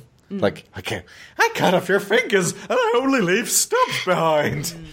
um, he's he wants to do comedy. He wants to make children laugh, and he can't understand why Screweyes is so obsessed with making them scared instead. But Screweyes has basically worked out that people want people will pay money to be scared. So Mm. that's why he set this up. But like I said, the whole tone of it seems to be questioning why children would, or why people, and they mostly seem to be teenagers and young adults in the, the circus audience, although I think there are a couple of older people, Yeah. would want There's that one woman who screams so be much her hair Hair flies off her head and just explodes off her head. That is, is very strange. um, but th- That is they're- Well, that's never happened to they're you before? completely Twice. ignoring. They're completely ignoring the fact that the, the idea of watching a horror movie or um, when or I saw Showgirls. reading a, a scary book or, or something like that is that you get to confront those fears in a safe and contained environment. It has value. There is there is something positive in that, and yet they seem to be sort of questioning why anybody would want to do this. And, Mm. and the kids themselves, um, Cecilia particularly, keeps saying, I, "I don't understand. Why do people want to be scared? This is ridiculous." Yeah. Which is odd in a movie containing dinosaurs, and like half the appeal of dinosaurs is that they're monsters. Mm. I mean, what you're like, I'm I'm pretty sure that that Sharon's on the money when she was saying that kids kids are naturally predisposed to like dinosaurs because they're monsters, but they were also real. And Mm. and as a teacher, I've seen that like show up in basically everyone, whether or not they've seen or been aware of Jurassic Park. Kids love monsters, which is why kids love dinosaurs. There's a reason why the T Rex is the favorite dinosaur, and it's not because he's so goddamn cuddly. Mm, yeah, it's the Bingo. teeth. But then this is Oh, carry on, carry on, Brendan. You, were- you were gonna... Sorry. Oh no, that that was that was all I needed to. Yeah, it's just basically underlining Sharon's point with dinosaurs. The, um, the one thing connecting in with this that we've observed in Lyra over and over again is that she loves uh, stories about things which are big and scary looking and turn out not to be all that scary in the end. But you have to start with the big and scary looking. They can't be cuddly and googly eyed from the word go. No, because he wasn't. He was big and scary for about 20 seconds, and then they fed him cereal. but it's not earned. It's not a proper form of No. scary, and it's not. You know, ultimately, um, th- th- this film does, in to some degree, follow that pattern. And she did care about Rex, so that when things start getting bad, she was getting really engaged with it. So yeah, small children will probably still like this movie, especially if they have a particular predilection towards animation. I did quite like the fact that when um, uh, Louis is signing the contract, uh, basically he's Screweyes presents him with a blank contract and says you have to sign this in your own blood. And Seriously? then Your the own words- blood? Yeah, he pricks his finger with the pen and he has to put his blood to the contract Jesus. and then it transforms into his name. But well, if then, that stops kids signing contracts they don't understand, then good. But then, because then the, the text all appears, and it's basically a case of okay, you've just sold your soul away. Mm. Cecilia then pricks her own finger with a hairpin because she doesn't want to let him go alone. She is braver than anybody else in this film. And they never credit her with And that. they never no. She- She basically spends most of the th- of the um, the second two thirds of the film telling Louis how wonderful he is. Yeah. Just so wonderful, Louis. Um, originally for the voice of Screweyes was going to be anybody? Anybody know this one? I do. John Malkovich. John Malkovich. I'm better than you. Smarter. I can play Professor Screweyes.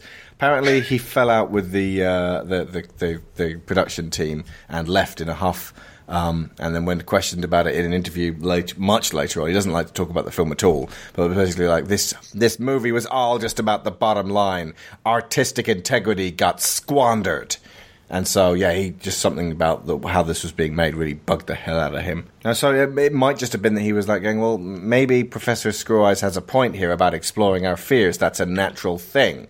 And they went, no, fear is bad. That's the only message, message we're going to tell the kids. Fear bad, cuddly animals good. The end. He calls it paranoia when he has he has the radio that picks up fears the way um, Yeah, fear. The next level of fear is paranoia. The next level of fear is screaming Mimi. it's it's nervous. well, how scientific. It's nervousness, Nervous, paranoia, paranoid, screaming, Mimi. Mimis. And the one he's most interested in is the paranoia, which again, like I said, it emphasises the fact that they don't respect these fears as real. Yeah. Um. So yeah, he's got the anti version of the brain grain ce- uh, cereal, which is brain drain, which uh, is basically a drug. And just so you know, kid, this suddenly becomes like an after school special, or that um, like you know anti drugs If cartoon. a strange man offers Yeah. to show you puppies and then gives you drugs. Honestly, it them. could almost have like cut straight to George uh, Bush Senior saying, you know, well, gotta stop these kids eating drugs, bar. Um, but yeah, you, you kind of expect McGruff, the crime dog, to show up like, drugs are bad, okay? Yeah, Just you- that's no. what happens. You, you sign a, a contract with a circus ringleader, and then you're on drugs bar, and they're turning you into chimpanzees. They will, and that's what happens. These are de-evolution pills. Okay, there's another movie that we've already mentioned that plays fast and loose with evolution in 1993, and it's Super Mario Brothers. There's an evolution machine. They they de-evolutionize um, Toad into a Goomba, don't they? Yeah, I don't think that's how that works, guys. Yeah, they, they brain up Lenny and Iggy into like being really smart. They may as well have given them that stupid cereal. Uh, and then at the end, the president gets shot by a de-evolution ray and turns into a chimp. And Dennis Hopper goes, "Monkey." No, it's an ape. Monkeys have tails. But yeah, it's, it's th- this seemed to be a huge deal in '93. The idea that evolution could be something that could be, you know, uh, activated backwards or forwards violently with a ray. which just I mean- Or a pill. emphasises how much evolution is not understood because Yes. it doesn't I work mean- like that. I mean, how familiar are you guys with Phineas and Ferb? Because the entire time this with the pills, the only thing I could think of was Doofenshmirtz going, "Behold, my de-evolutionator." I'm not the least bit uh, familiar with Phineas and Ferb. but I understand it's a uh, an animated show with many, many, many seasons. It is excellent. Okay, uh, it will cost you folks one thousand dollars if you want us to review Phineas and Ferb. Oh God! see, see, that's tempting because I know it, it'll probably be right up your alley. Hmm. I, I, we we would consider watching watching a season, but you guys are paying Yeah. for it. But I'm not. Well, we we will consider it. Like uh, um, one guy uh, wanted us to check out a uh, an animated show called Redwall, um, and uh, Oh, God. so we. Oh, we- God. was it not good? Or Um, good? the ser- uh, that's tricky because the books are great, and then the show kind of lost it. Okay, well, this listener was very passionate about Redwall, and, and I had a little search around, and I found some inexpensive DVDs, and, and we, we checked it out, and it wasn't our thing, and so we, we said thank you, but no thanks. But we, we'll, we'll put- consider we will try animated shows like that. It's probably better for us to try and then assess whether we can carry on with it. With a movie, it's like we'll you know we'll we, we'll watch it or we won't watch it. It's it's it's easy, but with shows, it's more like serious business. The amount of time yeah, that the goes amount into of those time things. that goes into watching them takes a, a serious chunk out of the time we have to do our actual podcasts. So, so yeah, the chimp, the chimps, the kids turn into chimps from the pills, and the dinosaurs come in like, "Oh my god, what have you done, kids?" You know, like, uh, they they go straight to the circus tent for reasons. Did how did they know about? Did they see it on a flyer or something? I'm not sure. I think they I they got like exploded out of a condemned building uh, that they accidentally flew into running from the police. The exploding building catapulted them to Central Park, and from there they saw the circus tents and were like, "Oh, that's uh that's pro that's the Screweyes guy. Oh no, the that's the circus That's that, the that laziest way of getting them there. It's it's awful. It's awful. And then they're like, "Oh, that's right. Louis and Cecilia are going to join the circus. We got to warn them." Honestly, it would have been better if they'd just been like hiding in an alley, and then one of them says, "Hey, wait a minute." Didn't Louis say he wanted to join the circus? And then Rex is like, "Yeah, he did." And then this tri- Triceratops then like shoves his hat, his paw up against the poster and goes, "Cause that's where he'll be right now." You know, the like that. That's using the old noodles. That's using their brains rather than just blundering straight into it.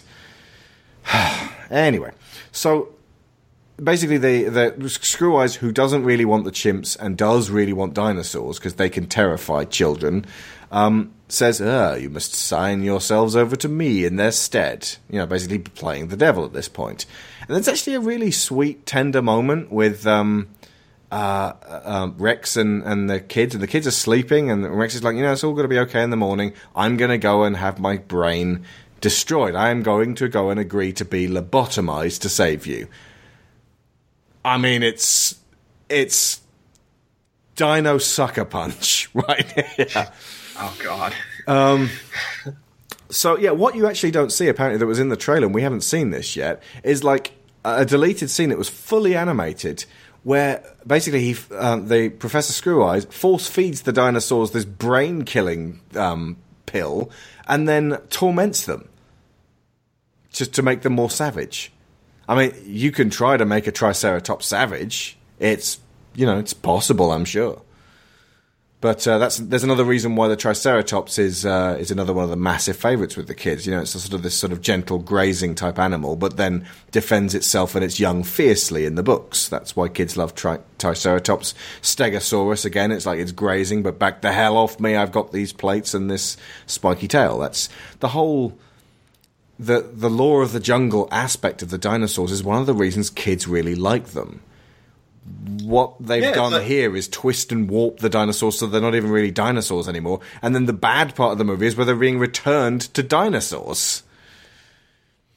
I guess they kind of score some points when they show Rex doing the whole hugs or or tw- twoo love with with Louis and Cecilia reversing the effects of the brain drain because that pays off later. Yeah. But it's still it, it's it really treads on that overly saccharine thing that you had with so many '90s animated movies that were that were trying to do the Disney, but really just just kind of like writing down all the wrong notes. Okay, so uh, the kids, when they wake up and they are de-chimpified, as you said, uh, the the tender moment sort of re- re- relieves that um, chimpification, which also suggests that wouldn't that have happened anyway over time? He does say it's a temporary dose, but we see the process happening of, of de-chimpification like exactly as, as Rex is giving them the, the dino like the the last goodbye hugs, goodbye Louis, goodbye Cecilia stuff. So it's, it's maybe a sweet it up. moment because he is really, you know, um, putting himself on the line. And uh, but but yeah, as I say, de-chimpification is a trademark uh, term. So if you folks want to use it, uh, I get a nickel every time. Um, so yeah, the kids wake up and they're all humanified now, and uh, despite the fact that they've slept on the floor of Central Park overnight and should be stiff as hell ah, when they wake up, they're fine. And then they go and talk to Stubbs the clown. The kids, kids recover quickly. Yeah, bouncy. Th They go to talk to Stubbs the clown. He says, "Oh, that guy's gonna really fuck your dinosaurs up." and then he he takes them backstage, and the dinosaurs are all savage, and the kids are like, "Oh no!" And then a whole day goes by. Think about it. Because they wake up in the morning, and then the circus is actually runs in the evening, and the kids just sitting there. I hadn't even thought about it until I just started like trying to like piece this together. But wouldn't they attempt to spring these dinosaurs or talk to them or something or anything? You would Guess think. Yeah. Guess not. I did some digging and found that there was a deleted scene for this movie, which uh, the, I believe the soundtrack is gone or has been destroyed. But the person who had reposted it on YouTube read the words from the original script, or possibly from the. There was a novelization of this as well. It might have slipped into there. Uh, this is Professor Screw Eye's motivation. That nice fellow most likely did not let fall how I lost my eye. But I will tell you. I was a boy. I was lying in the shadow of a berry bush taking a snooze. One of the berries, just one, fell upon my eye. Just there. A hungry bird spied the berry. It was a crow, I believe. He pecked for the berry, but got my eye as well. Senseless? Yes! I had done nothing to earn such a fate, so ever since I have known that the world made no sense and have acted accordingly. I have a peculiar fear of crows, so I keep them by me. I watch them with a real eye and a steel eye. I am afraid of them, but I am their master. I am the master of my fear. will terrify my grateful audience. Oh, how you will. Okay, so this went all through the putrefaction meetings. This was like this wasn't in the original like kids storybook at all. They made this up for the film, and it went through all the passes, all the script readings, all the voice work, all the animation stages. They put the whole thing together. Then they screened it, and the kids were. "Ah!" And then they took it out, removing the actual explanation of the uh, main character's motivation, and also removing one of the most terrifying monologuing scenes in a kids' film ever. I'm glad they did. But how did it get this far? The the dinosaurs are savage. This fear response circus happens, and as we've said, fear is fear in the exploration of fear is very natural. It's part of some of our best stories. It's part of some of our best, uh, most uh, memorable life experiences. Um, because you know, you like sometimes you have to face that. Sometimes you have to explore that, and it can end up being very, very positive. It can also be what would have been really depressing would be if he was wheeling out the fear clowns and all the kids in the audience were just like, eh, seen it. That would have been a very astute summation of the of the idea of gorging oneself on horror movies to the point where your fear response is deadened. That would have actually been placing a value on fear, which is, by the way, one of the five core emotions in Inside Out. It's part of our survival. We need fear. Um, suggesting that it's uh, a bad thing that should be, you know, uh, never explored or looked at is is uh, is dangerous friggin' ground. So obviously, with this scene they deleted, this is all about mastering his own fear and presenting everybody in his audience with terrible, terrible fears. Uh, it doesn't really make sense, but I can sort of understand that as a twisted motivation for Screweyes. Without that deleted scene, he has no apparent motivation apart from he's when he went mad because of loss of his eye.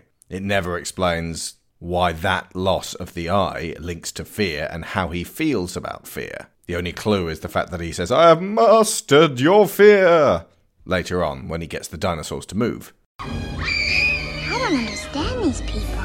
Don't you see? That's why they come, to get scared. Simple as that. Oh, the show's starting up. We better get to our places. We're in the opening bit.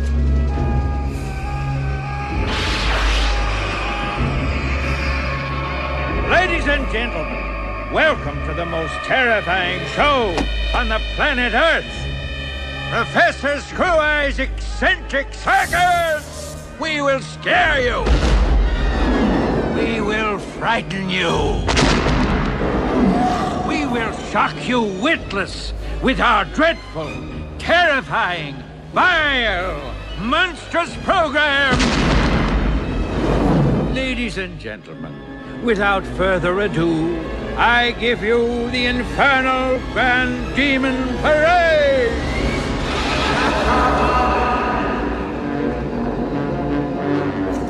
Okay, this is it. Just look scary and wave your pitchforks.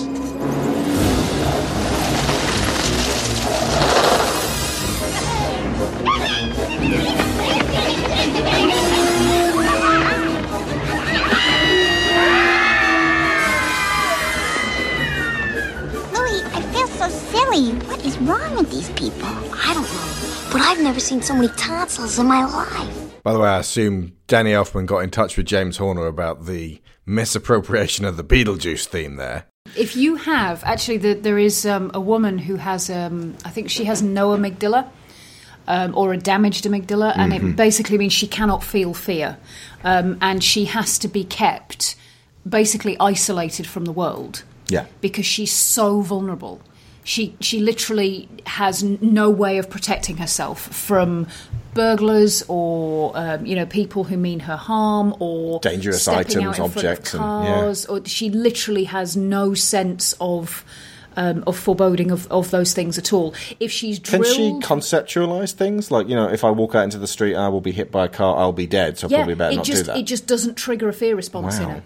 She can't make the connection between that being a bad thing. This this will happen and that will be a bad thing. She can learn it intellectually, but this is the thing. This is this is why um, emotions are so important and so key to the way we live because they cause us to do things without thinking in situations where if you had to stop and think about it, you wouldn't be able to act fast enough to, to you know save yourself from the onrushing car or um, you know fight back if something attacked you. You know, did you if you stop to intellectually consider whether taking a swing at this robber who's trying to steal your wallet is a good idea or not. It, by the time you've finished thinking the sentence, you're down on the ground. It, it emotions basically are like shortcuts. They they make you do things without having to stop and think. Yeah. And if you don't have that equipment, you literally can't respond um, in a way that will save your life or, or, you know, accomplish something for you. To put things in further perspective, I am holding right now in my hand from Monster in My Pocket Series 2, uh, 30 Point Dragon. Monster in My Pocket were a. This is not planned. I just it just occurred to me how relevant this actually is. Were a uh, little series of rubber figures in the uh, late eighties, early nineties, which basically sort of like took 40, 50, 60, 70 of the most famous monsters from world culture and turn them into little rubber collectible things and you, you collected them and you, you tried to catch them all. It was like early pocket monsters, Pokemon. These, I now know clearly, inspired me when making New Century. Monsters have always fascinated me. Dinosaurs are and were monsters of our childhood. Um, our monsters are a way of, in culture, of understanding these great beasts that that wandered the planet beforehand. The dragon that I'm holding in my hand is what people made up to explain the giant bones they found before we understood that that was dinosaurs. Monsters are important. Fear of monsters and fascination with them is important. It, it's it's how we relate to the darkness outside of our, our campfires and, and our and our homes. The, it, it, it's part of just that thrill of, of, of something out there that can do you harm, but you're safe here by the fire. Maybe is you know is is part of really good storytelling. you know, the, uh, to to flatten that out neuters storytelling. To to just go, oh, there's this you know scary thing, and we dealt with it, and there's no scary thing anymore, and it's all just cuddles and smiles. And what they do with the villain at the end of this is fucking sickening.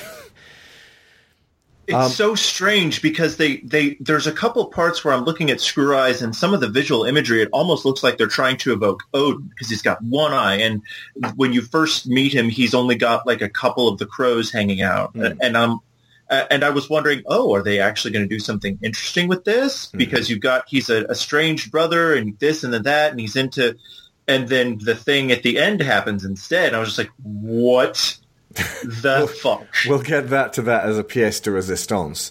Uh, before that, though, uh, a bunch of scary clowns are running around the place, and everyone in the audience is like, "Oh, that's scary." And then the dinosaurs get brought out, and they totally King Kong it. Uh, and that's again, that's the the uh, um, the first of two big King Kong moments because we saw all dogs go to heaven again today, and there was a giant alligator wheeled out like King Kong in the same way. Like they're, they're you know, you, you kids all you love King Kong, and these these great beasts are up on in chains up on the stage, and uh, Professor Screw Eye goes, "Look, take one step forwards," and they do that, and the uh, the audience is like, "Oh my god, they're so big! I'm just to scream my head off." Because this circus is a circus of fear, and that's that's basically his act. He wanted to scare the wits out of his audience. All right, for a start, the audience goes ballistic and then gets up and riots and runs back above the, the, uh, across the stands. And what we're really talking about is carry here. We're talking about a stampede where people are going to get trampled and hurt and killed, probably, uh, as people try to get out of the circus, which usually is a relatively simple, like, you know, you get down at the bottom of the stands and then you run between the bleachers to the exit. But I'm assuming he barred the exits to keep people in. Worst Well, they're cir- climbing the tent walls. It's it's terrifying. uh, like worst circus ever. And what are you going to do when the SWAT teams come in to to basically shoot your dinosaurs with rocket launchers and to snipe the shit out of you? Your hypnotic eye, sir. Oh, by the way, he's got a hypnotic eye. Will do you no good there. Like I'm assuming, like is, is this is this his end game? He wants to terrify one circus tent and then go down in a blaze of glory. Well, th- this this baffled me a little bit because if the the whole point so far has been that people will pay to come in here and be scared, um, the fact that they are running away in such terror that they will never come back again and never recommend anybody else Yeah. come and see you. You're not going to get a 2nd You're show not- from no, that. you really aren't. Um, you're not going to make your budget back. I'll tell you that now. Um, and you're not getting your deposit back either. You paid a million dollars to stay in Central Park. But it's his motivation seems to have changed because now he's saying to the audience, "This thing that you are also terrified of, I control," Yeah. And it shifts. the Basically, it's I control your fear. Yeah. Okay. So that's what you're into? Are we going to like follow this through to someone say, nope? But this is the problem. You can really only play that once. Yeah. It's not a good business plan No, either. Uh, so anyway, while all this is happening, Louis runs over to Rex and tries to reason with him. He's like, Rex, you gotta come back, boy. And Lisa Simpson is like screwing up her eyes and going, No, no, Louis, let no bad happen. Let no bad happen. And, and, and this let these false words "let no bad happen" really kind of hammered home the whole kind of you know that's really what they, they, they want to make that the ethos of this film. Mm. Like, Paper over all the bad paper all the bad stuff. Let no bad ever happen. Mm. What Louis does, though, to try and break Rex out of this savage spell, Yeah, is basically an expansion on what Elsa was doing when she first met him. Oh, Rex, you're so big, you're so strong. Oh, you're Rexy, you're so sexy. Um, but he's Louis basically saying to him, "Look, you don't need to be this bully. You're huge. You're the king. You're enormous. Wow, he's so big, and I'm so impressed. And oh my god, you really don't have to fight all these people. Uh, seriously, seriously, this is how you convince somebody not to be violent and aggressive. You tell them how wonderfully strong and amazing yeah. they are. Try doing that to Mike Tyson. Just honestly, is that the best they can do? Yeah, let no bad Let no bad happen is, is Yeah. also the best they can do. So, um, and Rex snaps out of it because it's a lovely cartoon, and uh, he goes, "Oh, Sonny boy," and he cuddles him, and it's sweet. And uh, the top of the tent gets ripped open, and Mister Gazoo comes through. The Great Gazoo comes through. The alien dude. It's like you took your time, you bastard. How did they know to find them there? Did, they go to the museum and they just weren't there? So I thought, well, I guess we'll look everywhere else except for where we probably know his brother is with his circus. Yeah. And, and also, you got a time machine. You come back and it's already happened. I guess you can just go. Let's go back ten minutes. Ted, don't forget to wind your watch. Yeah, what you don't see is this is their third attempt to rescue the kids. Yeah, because uh, in the other two attempts, Rex ate Louis got them. eaten. no, no, okay, so the alien cavalry show up, and then um, Papa Clear Eyes, or whatever his name is, Walter Cronkite, says, I heard your wish on my wishing radio. Let no bad happen. Couldn't That's a agree. good one. Couldn't agree more myself. And it's totally endorsing this girl's entirely unrealistic wish for the world. Let no bad happen. You know what? If the if the guy had just said, "Look, honey, one of the things about growing up is that understand that sometimes bad things do happen. It's up to you to try to prevent the bad things from happening yourself. Or if you can't prevent them, if they're absolutely going to happen, to be able to live with them rather than just screwing up your eyes and praying. But that's not the point of this movie. He's just like, yeah, I heard your prayer. It's Christ, it's God coming down from on high and going, yep, I heard your prayer, and I've come to save the day after the day's already been saved. Yeah, to rescue them from his brother Satan. You didn't pick up on that before? Oh, holy shit. His name's Screweyes. Screw Tape, C.S. Lewis's book about the devil. Old Screw Eyes, huh? Look, you're putting way more Mr. thought Scratch. This. he did. That's old Scratch there. Okay, so. I mean, the dude's got a screw for an eye. I think that's about as far as they thought. okay, fair point. And he calls himself Professor Screw Eye. Or maybe he was called Professor Screw Eye first, and then he got. And then he his, lost his eye was lost. and He's then he like, thought what am I going to put in of its place? Probably a screw, I a guess. screw would be a good plan. Yeah, whereas Mr. Clear Eyes is like, well, I've got clear eyes, always have. You jealous Actually, it's, sod. it's almost it's almost more insidious because his name is Neweyes. Like, did he steal someone's eye? Oh my god! It's Minority Report. I take I take cash now. You get eyes next week. but uh, yeah, um, he's from the future. Watch out for the sandwich. all kinds of shit happens in that in the future. So. Does he does he offer to Screweyes, you know, one more point of salvation? And do you want to come with me? Come with us? And Screweyes goes, nah. Is, uh, Yeah. is, is that what happens? He gives him Yeah, one more. like, "You want to come with?" You wanna come Screweyes with? goes, "Never," and then they just slowly rise back up to the ship and just look at him, and you're like, and they're, you can tell they're just thinking, "I, we're not responsible for what happens next." Yeah. cue crow, Absolutely. cue nightmare fuel. Cue the fucking Resident Evil crows. It's it's almost like the end of Thor, where Thor's begging Loki to you know to, to hold on to the scepter just to come back, and Loki just lets go on purpose, and that's a wonderful, poignant moment. But this is not. I, this is the most confused, dark, like mismatched, atonal moment I think I've seen in an animated film for quite some time. It's just bad. It's weird and it's bad. It's horrible. Here's what actually happens, folks. For for the 98% of you who haven't seen this film, Screweyes watches the like the the time portal close up and goes, "Oh well." Walks back to the stage and stands alone in the spotlight, and then the crows fly down and fly onto his outstretched arms. And then he eventually loads of crows are festooning his body while he cries out, and then the crows fly away, leaving nothing but an eye. It is, ch- it's bone chilling. It's actually more bone chilling because he doesn't say a word. He ah. No. kind of He goes He kinda- silently. yeah he's he kind of begs and he's like, if I'm alone, I get very afraid, and I think the crows might. Oh no! And then all of the crows come home to roost. There and then and then there's a cut, and they all fly away, and he's gone. Oh my god! Fucking eat him. They just they they eat him, or he is his essence is It's absorbed, into, the crows. and then they fly away and just I don't spread him. I don't know which is more disturbing. It's worth noting, by the way, it's one of the crows that sells him out when um, the dinosaurs are on the stage and he's got Rex hypnotized Hmm.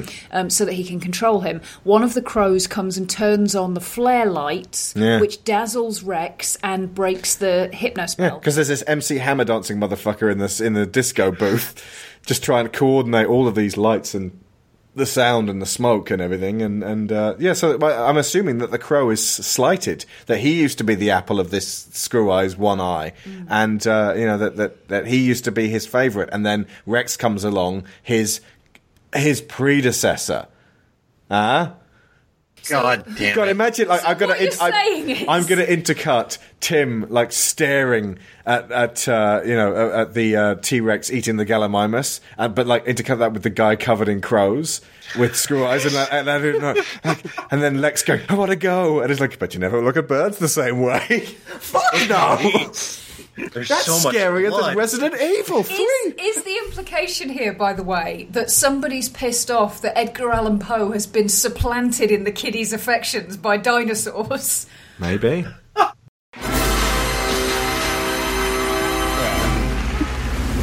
Will you change your ways and come with me? Never. Then uh, we must go.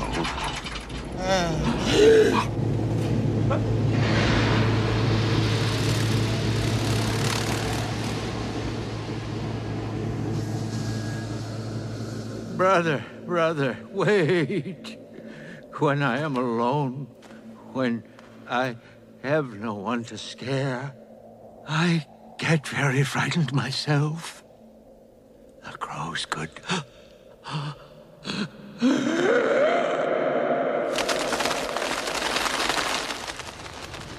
want to go now. Look how it eats.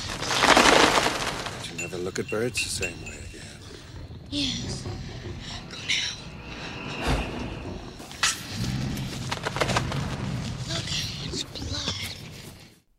So hang on, they took out the origin of this guy's terrible psychological unraveling and the uh, motivation for all of his actions, but they left in his horrifying demise. Why don't just take this bit out? Do do we have to kill? Do we have to kill him? Isn't just being left behind enough? The whole when there's no one around to scare, I feel lonely. It kind of hints at you know the psychopath who feels like they don't exist unless they're inflicting pain. It's that's it's bone chilling. And what I want to know, what I Oh. want to know is that literally moments before this, the circus was still full of people. Like, there's not a shot of everyone actually getting out. Like, we Oh, yeah, saw them climbing the tents and trying to, you know, trample each other to death. And then everything calms down and the ship leaves, but we don't see the audience leave. Did they just watch Screw get eaten by the death crows? They did, the and I'll. I'll tell you for why. Because they just saw four dinosaurs get onto a spaceship, and they will their lives will be changed forever. And then they And saw then they- a guy pecked to death. An old man pecked to death who was previously the. You know what? I think he would have achieved his aim because every single one of them would never have slept again. they would have gone home. There would have been the biggest mass suicide. No, because part of the point of his final speech, short though it is, is that the tent is now empty, that there is nobody there watching him anymore, to mourn and him. that's yeah. why he oh, feels he gets kissed off by this clown who basically gives like Martin Short. He's given it all this. He's like, you know, here is my ex-wife on a stick, and I'm going to give this back to you. He gives him all his clowning gear because he's quitting being a clown for him, but he's still trained as a clown, right? He's mm. got to then go off and find one of the many other, well, the few other clowning gigs in New York City because it's 1993. Clown requirement is dropping every year. You're getting rid of thousands of dollars worth of clowning equipment, just throwing it, at this guy. Like I, what? Like all of the clown equipment up until the last one makes perfect sense, and it's then like like, custard pies and step ladders and trombones and things, and then suddenly it's and and then it's a giant clamshell that opens to reveal the American flag being held by a mermaid and her normal brother Richard. Yep. I don't know. What the whale the tooth was a little bit odd too. Yeah, That's the the whale thing- tooth is like super illegal. The clamshell is just weird. That's the sort of thing that's going to prompt on YouTube uh, responses like "That's so random" from uh, from little kids just watching it today and like, "Oh, that's just hilarious humor." Just it, yeah, it's it's random. It's uh, it's it's absurdism, and um, it doesn't really fit with the clown's act because that's not what being a clown really is. In fact, most of the time, like clowns are mimes. They they're mute. They're they're about physical comedy, not about that's just so random. But uh, oh, it's fine. It, it did that didn't offend me. I kind of uh, you know.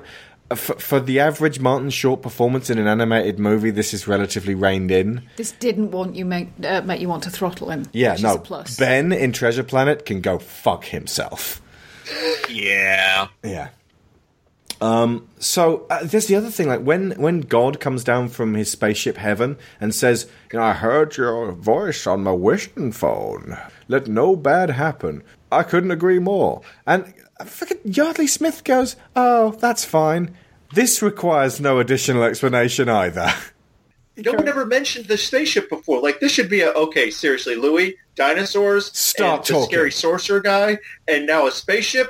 What the fuck, Louis? What the fuck? what is what is going on here? But this is where this last Turn 10 away, minutes, child. My brother's about to be eaten by crows. This last 10 minutes is where you suddenly get this barrage of stuff that feels like threads that have just been cut off. That there was an intention to finish something here, but they went, you know what? This is too complex. We're going to just lose the kids at this point if we try to explore any of this. Which is another reason why it is slightly baffling that they thought that the Ravens taking the man away was fine. You get What are the- photographs of how um, Louis and Cecilia reconcile with their parents. Yeah, this this end bugged the shit out of me. They after the, getting back in the spaceship, rather than taking them back to their own time period and saying, "Well, do you want to be dinosaurs again, or do you want to carry onwards uh, further up and further in?" And just you know, being this sort of wise, this is what you could do thing.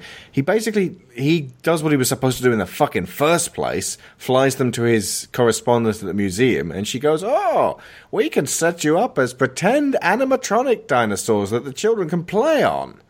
Explain this, guys, because you've seen it more than me. Okay, so they just think that we are very, very stupid, Mm-hmm. and that we'll just accept this because the movie is almost over, and that's pretty much it. There is no explanation. It's just, eh, you got to get to where you were going in the first place. This was the initial goal. We might as well hit it. Boom, stay here. Pretend to be fake. Pre- pretend to be fake dinosaurs as museum exhibits. I, I understand. They they are having a whale of a time that first hour.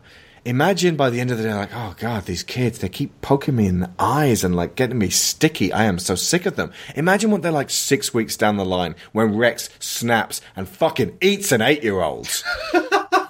That's why. That's why that kid away was mouthing off. golf. Yeah, That's why he's he's got to play the golf just to blow off steam. He got he got suspended without pay for I don't know, like two weeks. He's on garden leave. And you know he ate, that, ate that bluebird like a fucking like popcorn chicken the moment the camera stopped rolling. Nom. Yeah. Now I've told you my story. Time for you to be my new teeth strainer. Um, but yeah, the idea that they're being condemned to just perf- to caper for children—that's a shit job.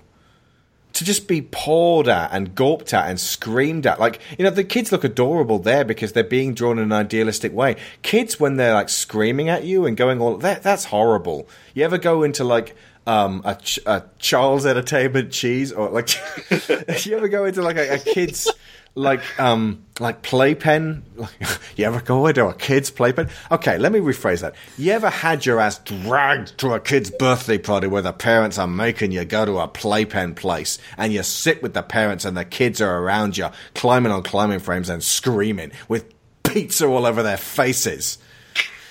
Just awful. And Literally I'm a pre- Yeah, I'm a preschool happened. teacher. That's that's every day of the week for me. Exactly.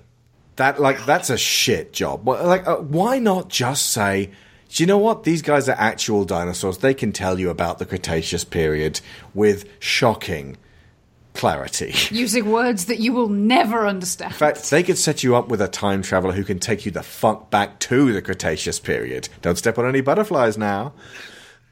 Otherwise, you'll get Trump elected. Imagine how fucked, like, just how fucking irresponsible it actually is removing those dinosaurs from that time period. You know, even if It's if pretty awful. Yeah, uh, It's pretty bad. like if you take them away, they could like even if they're drowning in a tar pit and it's like I snatched you like f- a free jack this dinosaur, like just yank you out of your timeline when you're already doomed. Like that could be one of the big dinosaur finds. That could be like you could be changing the face of archaeology, paleontology, paleobotany, geology, ancient history, and geography. That could be a, a like something that teaches scientists more about evolution at a key moment, which then leads to this utopian society you came from. You don't fuck with time like that just to entertain some fucking children.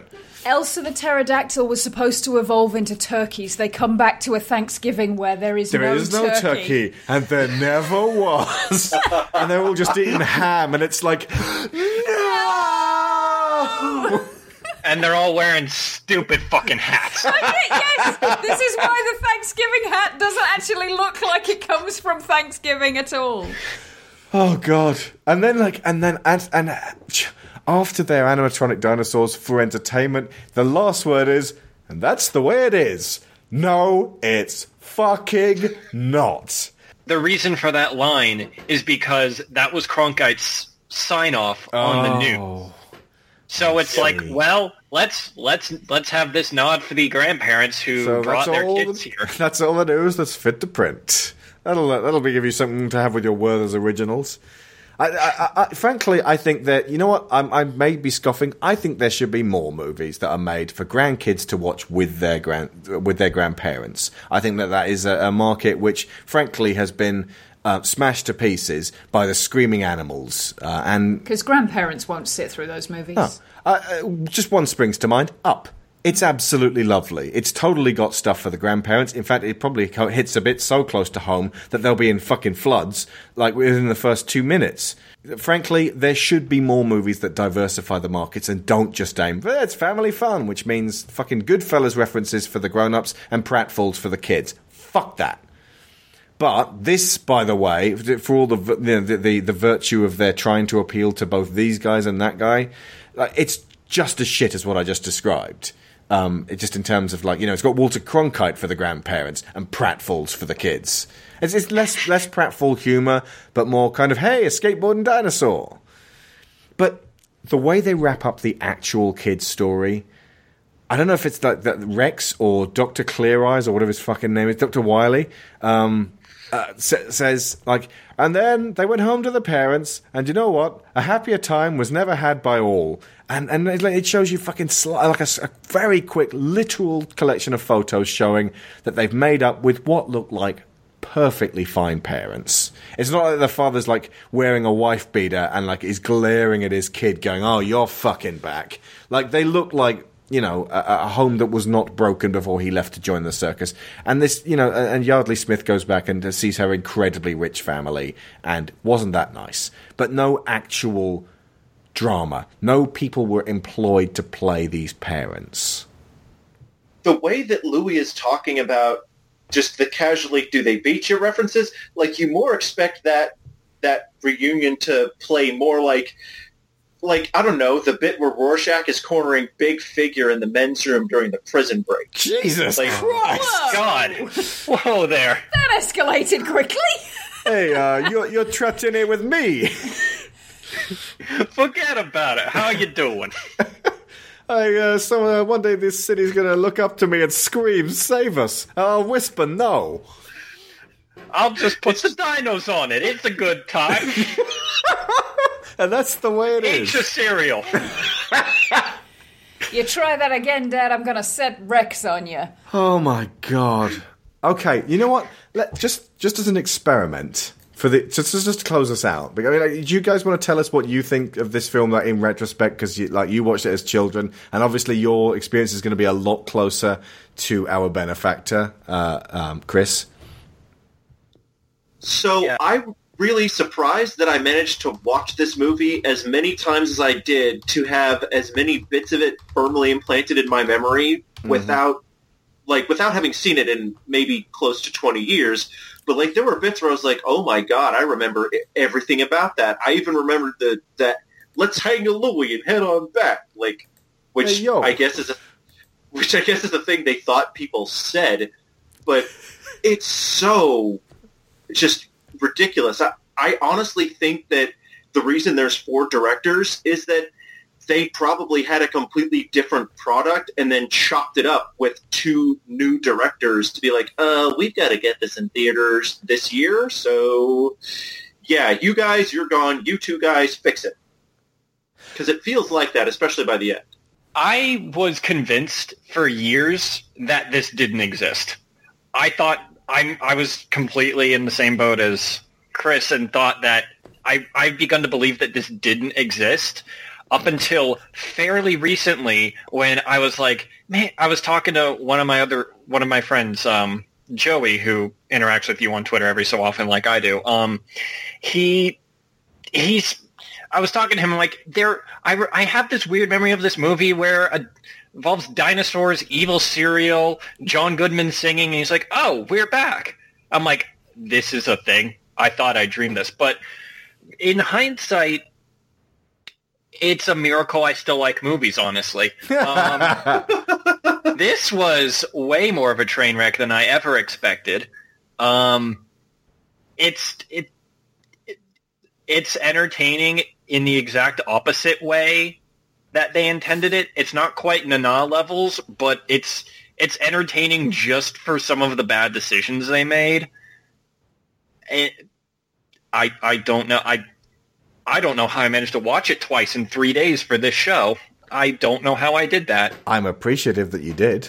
Thank you. So yeah, so am I. It's on YouTube right now. Don't recommend watching it in this format. It's uh, it's been incredibly shrunk and uh, like, like repositioned. Um, Yeah. It's on Netflix as well, but uh, I was in both territories. Yeah. I was scared because I, I thought it was gone. I actually shouted because I put it on my list and it wasn't on the list, and I then I looked for it some more. I thought it was gone in the morning, just like old Jack, but it was still here. Unfortunately. Um, but I've gone to the, the Alex Edwards from That Awful Sound always goes to the comments on YouTube for the music videos he talks about. But uh, I've gone in there and uh, let's just read a few of these. This is from Max Darwin two weeks ago. Now, these are the movies I like. No cussing, no sexual content, just pure gold films like this. But unfortunately, those days are now over, and we got kids' movies, well, most of them have cussing, sexual content, and extreme violence in them. Magic, too. I mean, why do they always have to put stuff like that in movies nowadays? And really, a boy and a girl kissing in the end? That's teaching kids right there. It's okay to kiss a girl that age, or younger, on her on her lips, and that's not okay. That's really bad and nasty. Um, hang on a second. Did you just like he? Did he take it back because at yeah, the he's, end? he's referring to. Uh, Yeah, at the end of the movie, um, she literally says, "You better kiss me," and like he's like, "Oh, "Okay, I guess I'll kiss you then," and then he does, and so he's saying that that is it is not okay, and that's really bad and nasty to kiss a girl that age or younger on her lips. Uh yeah, uh, you know what? I'm not even going to touch that territory, but uh, dude's got a point. Um, but I, I, I think I, I would. I would say that uh, I disagree with the fact that apparently modern day kids' movies have cussing, sexual content, and extreme violence. I, I feel like he went to Sausage Party with the wrong expectations.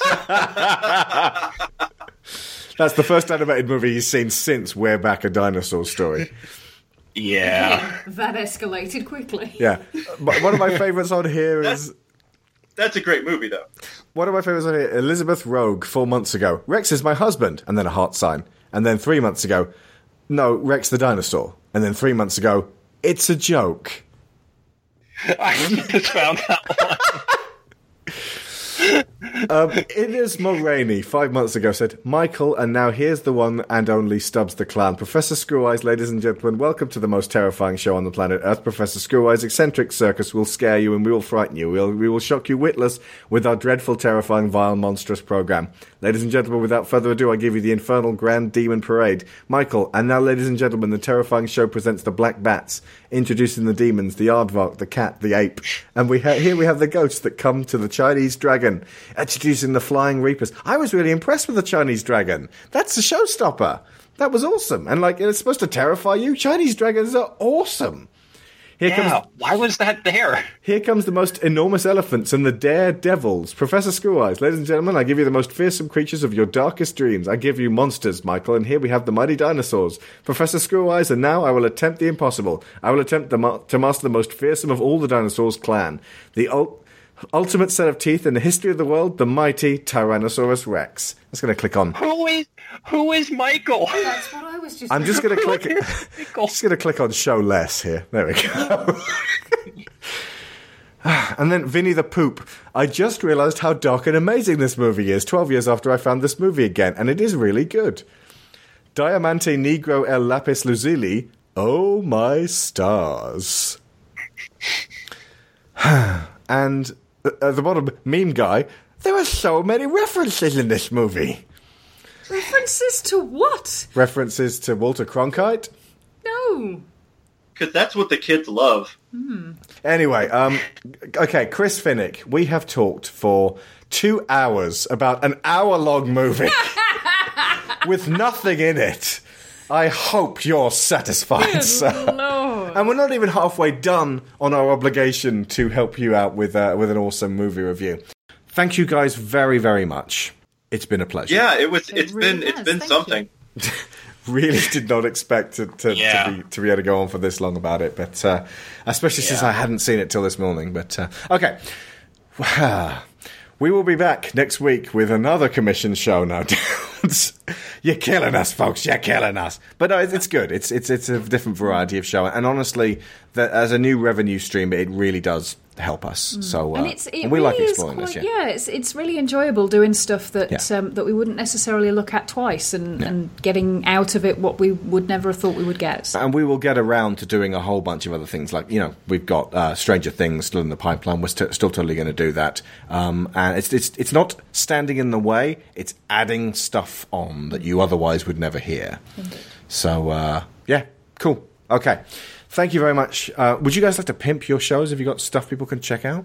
I don't have a show or anything, but I'm an admin for a movie and game discussion group on Facebook called Pixels and Reels. There you go. Um, we are currently sitting about 1,300 people strong. It's a great little community, very inclusive, so long as you're not a bigoted asshole. We've been having to get rid of those a lot lately. That's Um, pretty much the only rule at School of Movies. yeah, don't be a bigoted asshole, and we will try and accommodate you. Uh, or be a bigoted asshole. Just don't parade it around in our faces, and we'll probably let you stay. Um, I Don't mean, parade yeah, your no. bigoted asshole around in our faces. Ooh. Basically, yes. Um, but yeah, no. Um, if if for some reason you care about my opinions at all, follow me on Twitter at play champion, uh, play underscore champion. But yeah, no. Come swing by Pixels, Pixels and Reels if you want to give that a shot. We're, we're, we're more than welcome to have any newcomers. I read uh, a thing uh, in a um, Seanbaby article on uh, five things we shouldn't be nostalgic about anymore, and he said uh, one of them was Final Fantasy VII. Cloud Strife is what a bleached asshole thinks the rest of its body looks like. okay. Um, and uh, Brendan, where can people Uh, find yes. Um, you can find me on the Cinema Central branch of the Day One podcast, and we have officially come back from our summer break. Our uh, Back to the Future trilogy show has been uploaded to SoundCloud and iTunes, so you can find it there. And just this week, since normally what we do is we do movies that pair well thematically rather than just chronologically, um, this week we just recorded our show on Brad Bird's The Incredibles and Zack Snyder's Watchmen. So that's going to be going up here in the next couple of weeks. Well, excellent. Uh, Sharon has just had to run off, so I'm going to uh, close us out.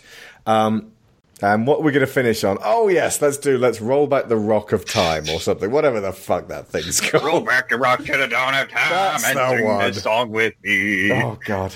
Oh god. And actually, What yeah, a dumb movie. what a fucking dumb movie. Actually, I'll play you the trailer now. I've been saving that. I normally put them at the beginning of the show, but in this case, the trailer would explain too much of what we were then about to go into. And so now that you know the score, this is how they sold it. Amblin Entertainment and Steven Spielberg bring you the story of Cecilia, who was lonely, It's my parents. They're just never around. And Louis, who longed for adventure. I'm running away to the circus. While millions of light years away, someone heard them. Greetings, friends. I'm Captain Neweyes. I'm trying to make a few wishes come true. I invented this. It's a wish radio. I wish I had a friend. He sent them some help They want to meet you. What do you say? from the prehistoric past. We'll do it.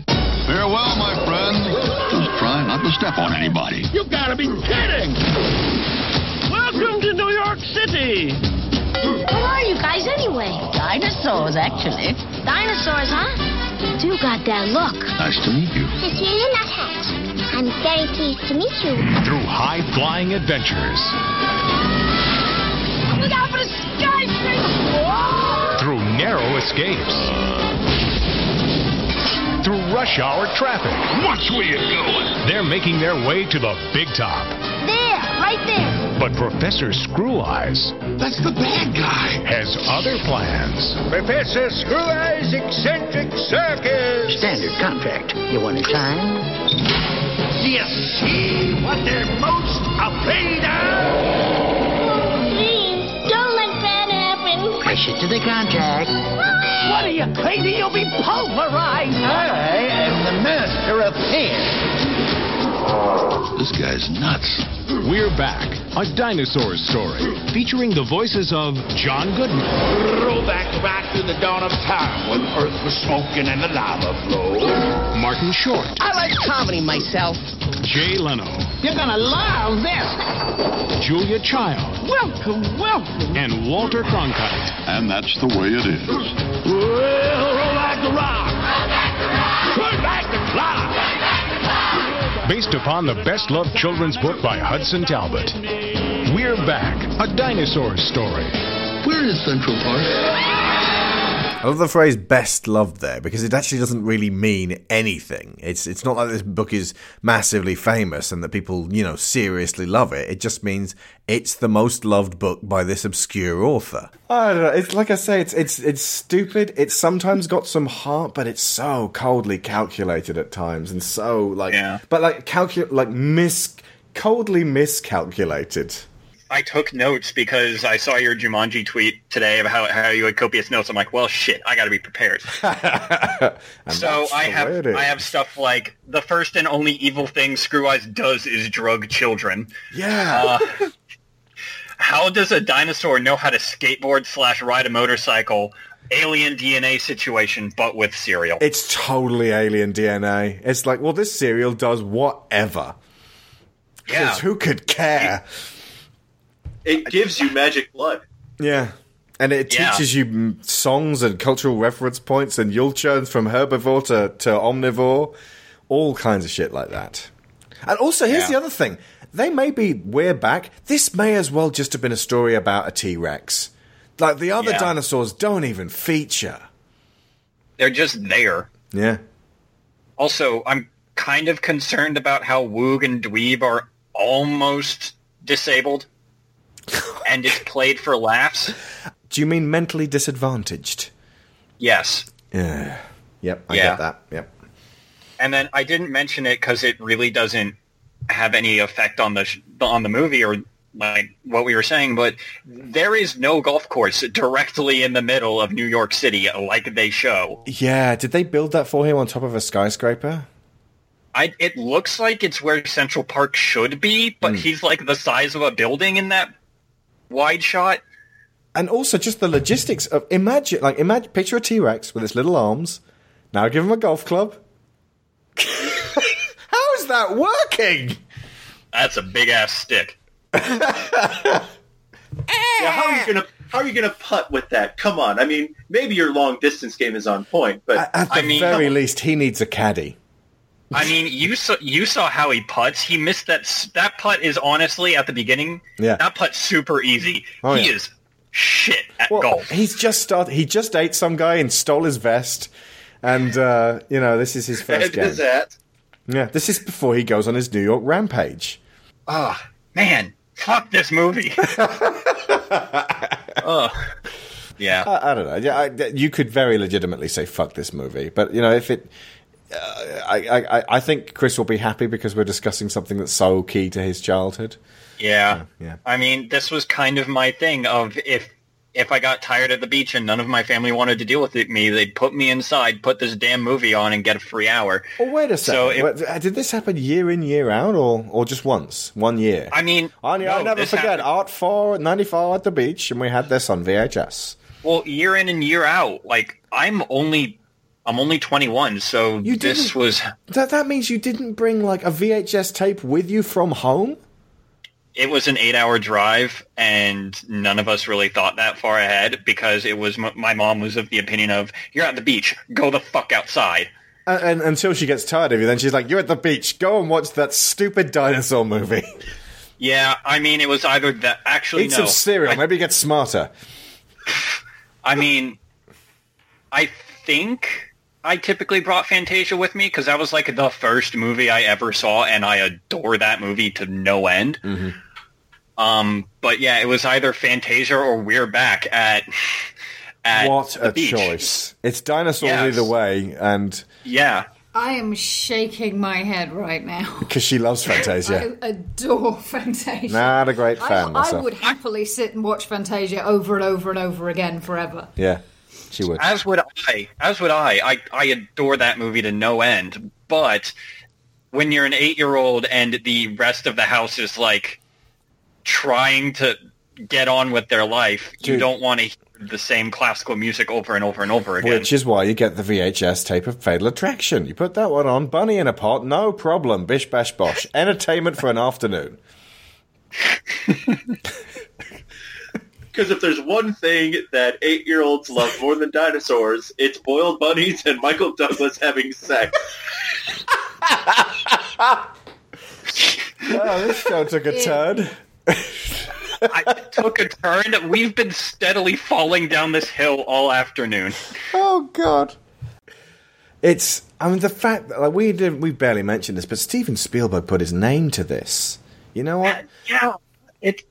I, You see Spielberg and Kathleen Kennedy's name on the on the pay on the in the credits, and you're like, why? I know you're a busy man, Steve, but and and you're produce like if you if if you go to Steve's um, uh, IMDb page and you go to producer, your thing, finger gets tired scrolling down.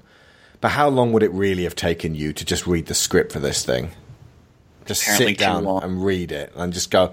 Oh, this is horse shit. Get one of get out get David red pen. get David Koepp on this. I mean, he may have written the Lost World, but he also wrote Jurassic Park. You know, so uh, yeah, that that needed to be done, and uh, uh, it's it's a blot on uh, Steven Spielberg's career, frankly. But um, Well, so are the Transformers movies, and yeah, did he drop out of uh, um, producing them after the first one? I think he might have. he might have. Yeah, you can feel it because the second one is so horribly cynical. And, and as I said, We're Back could have felt a lot worse in that regard. What it was peddling ended up being confused, but they could have been basically. They could have ramped up the cereal angle a lot more, you know, made it all about the commercialism of cereal and, and how kids kids eating like the idea of kids eating sugary breakfast cereal makes them smarter or some lunacy like that. Well, they are deliciously fortified. They are deliciously fortified. That could have been the focus of the movie. Yeah. Anyway, that'll do. Don't sign any contracts with the devil, kids. If you do, Read them first. Make them sure first. you read it. don't sign them in blood. Don't let your dinosaurs out. And, and if you're going to take dinosaurs to the future, which you shouldn't, but if you are going to take them to the mid future, wherever the whenever the fuck that is, make sure you stay with them. They need a guide. You can't just let them loose. They have no cultural reference points. Even if they are guzzling down hot dogs and knowing exactly what they are and talking in Brooklyn accents. Uh, Sharon has just had to run off, so I'm going to uh, close us out.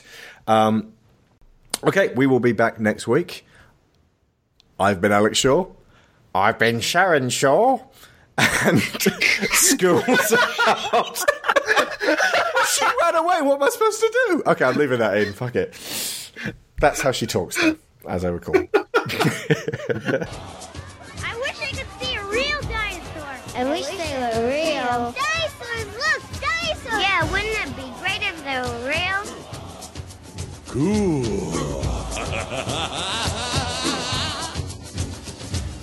Roll back the rock to the dawn of time when the earth was smoking and the lava flowed. Roll back the rock to the dawn of time. You can blow your cool just like a volcano. Snap your fingers and stomp your feet. Soaking up a little of the jungle beat. Roll back the rock to the dawn of time and sing this song with me. Roll back the rock.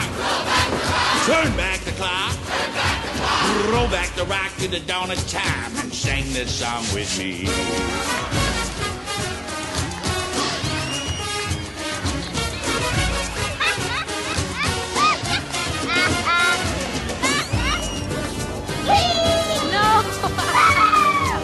Turn back the clock, maybe you can see why the 20th century appeals to me.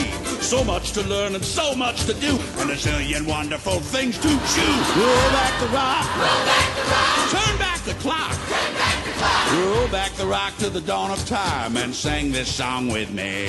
So, uh, Celia, what do you think of my friends, huh? I think they're swank, first-rank, top-hat, right down to their tails. Say what? And I like you, too. Hey! Shut up with that. What are you, sappy?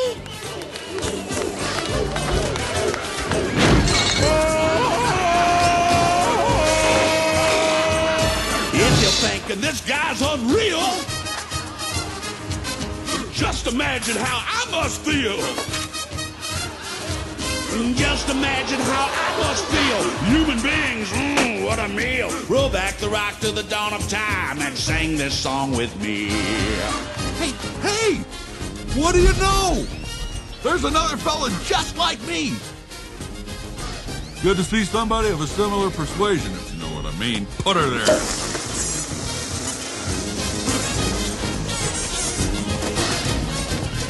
Roll clock. Roll back the rock to the dawn of time and sing this song with me.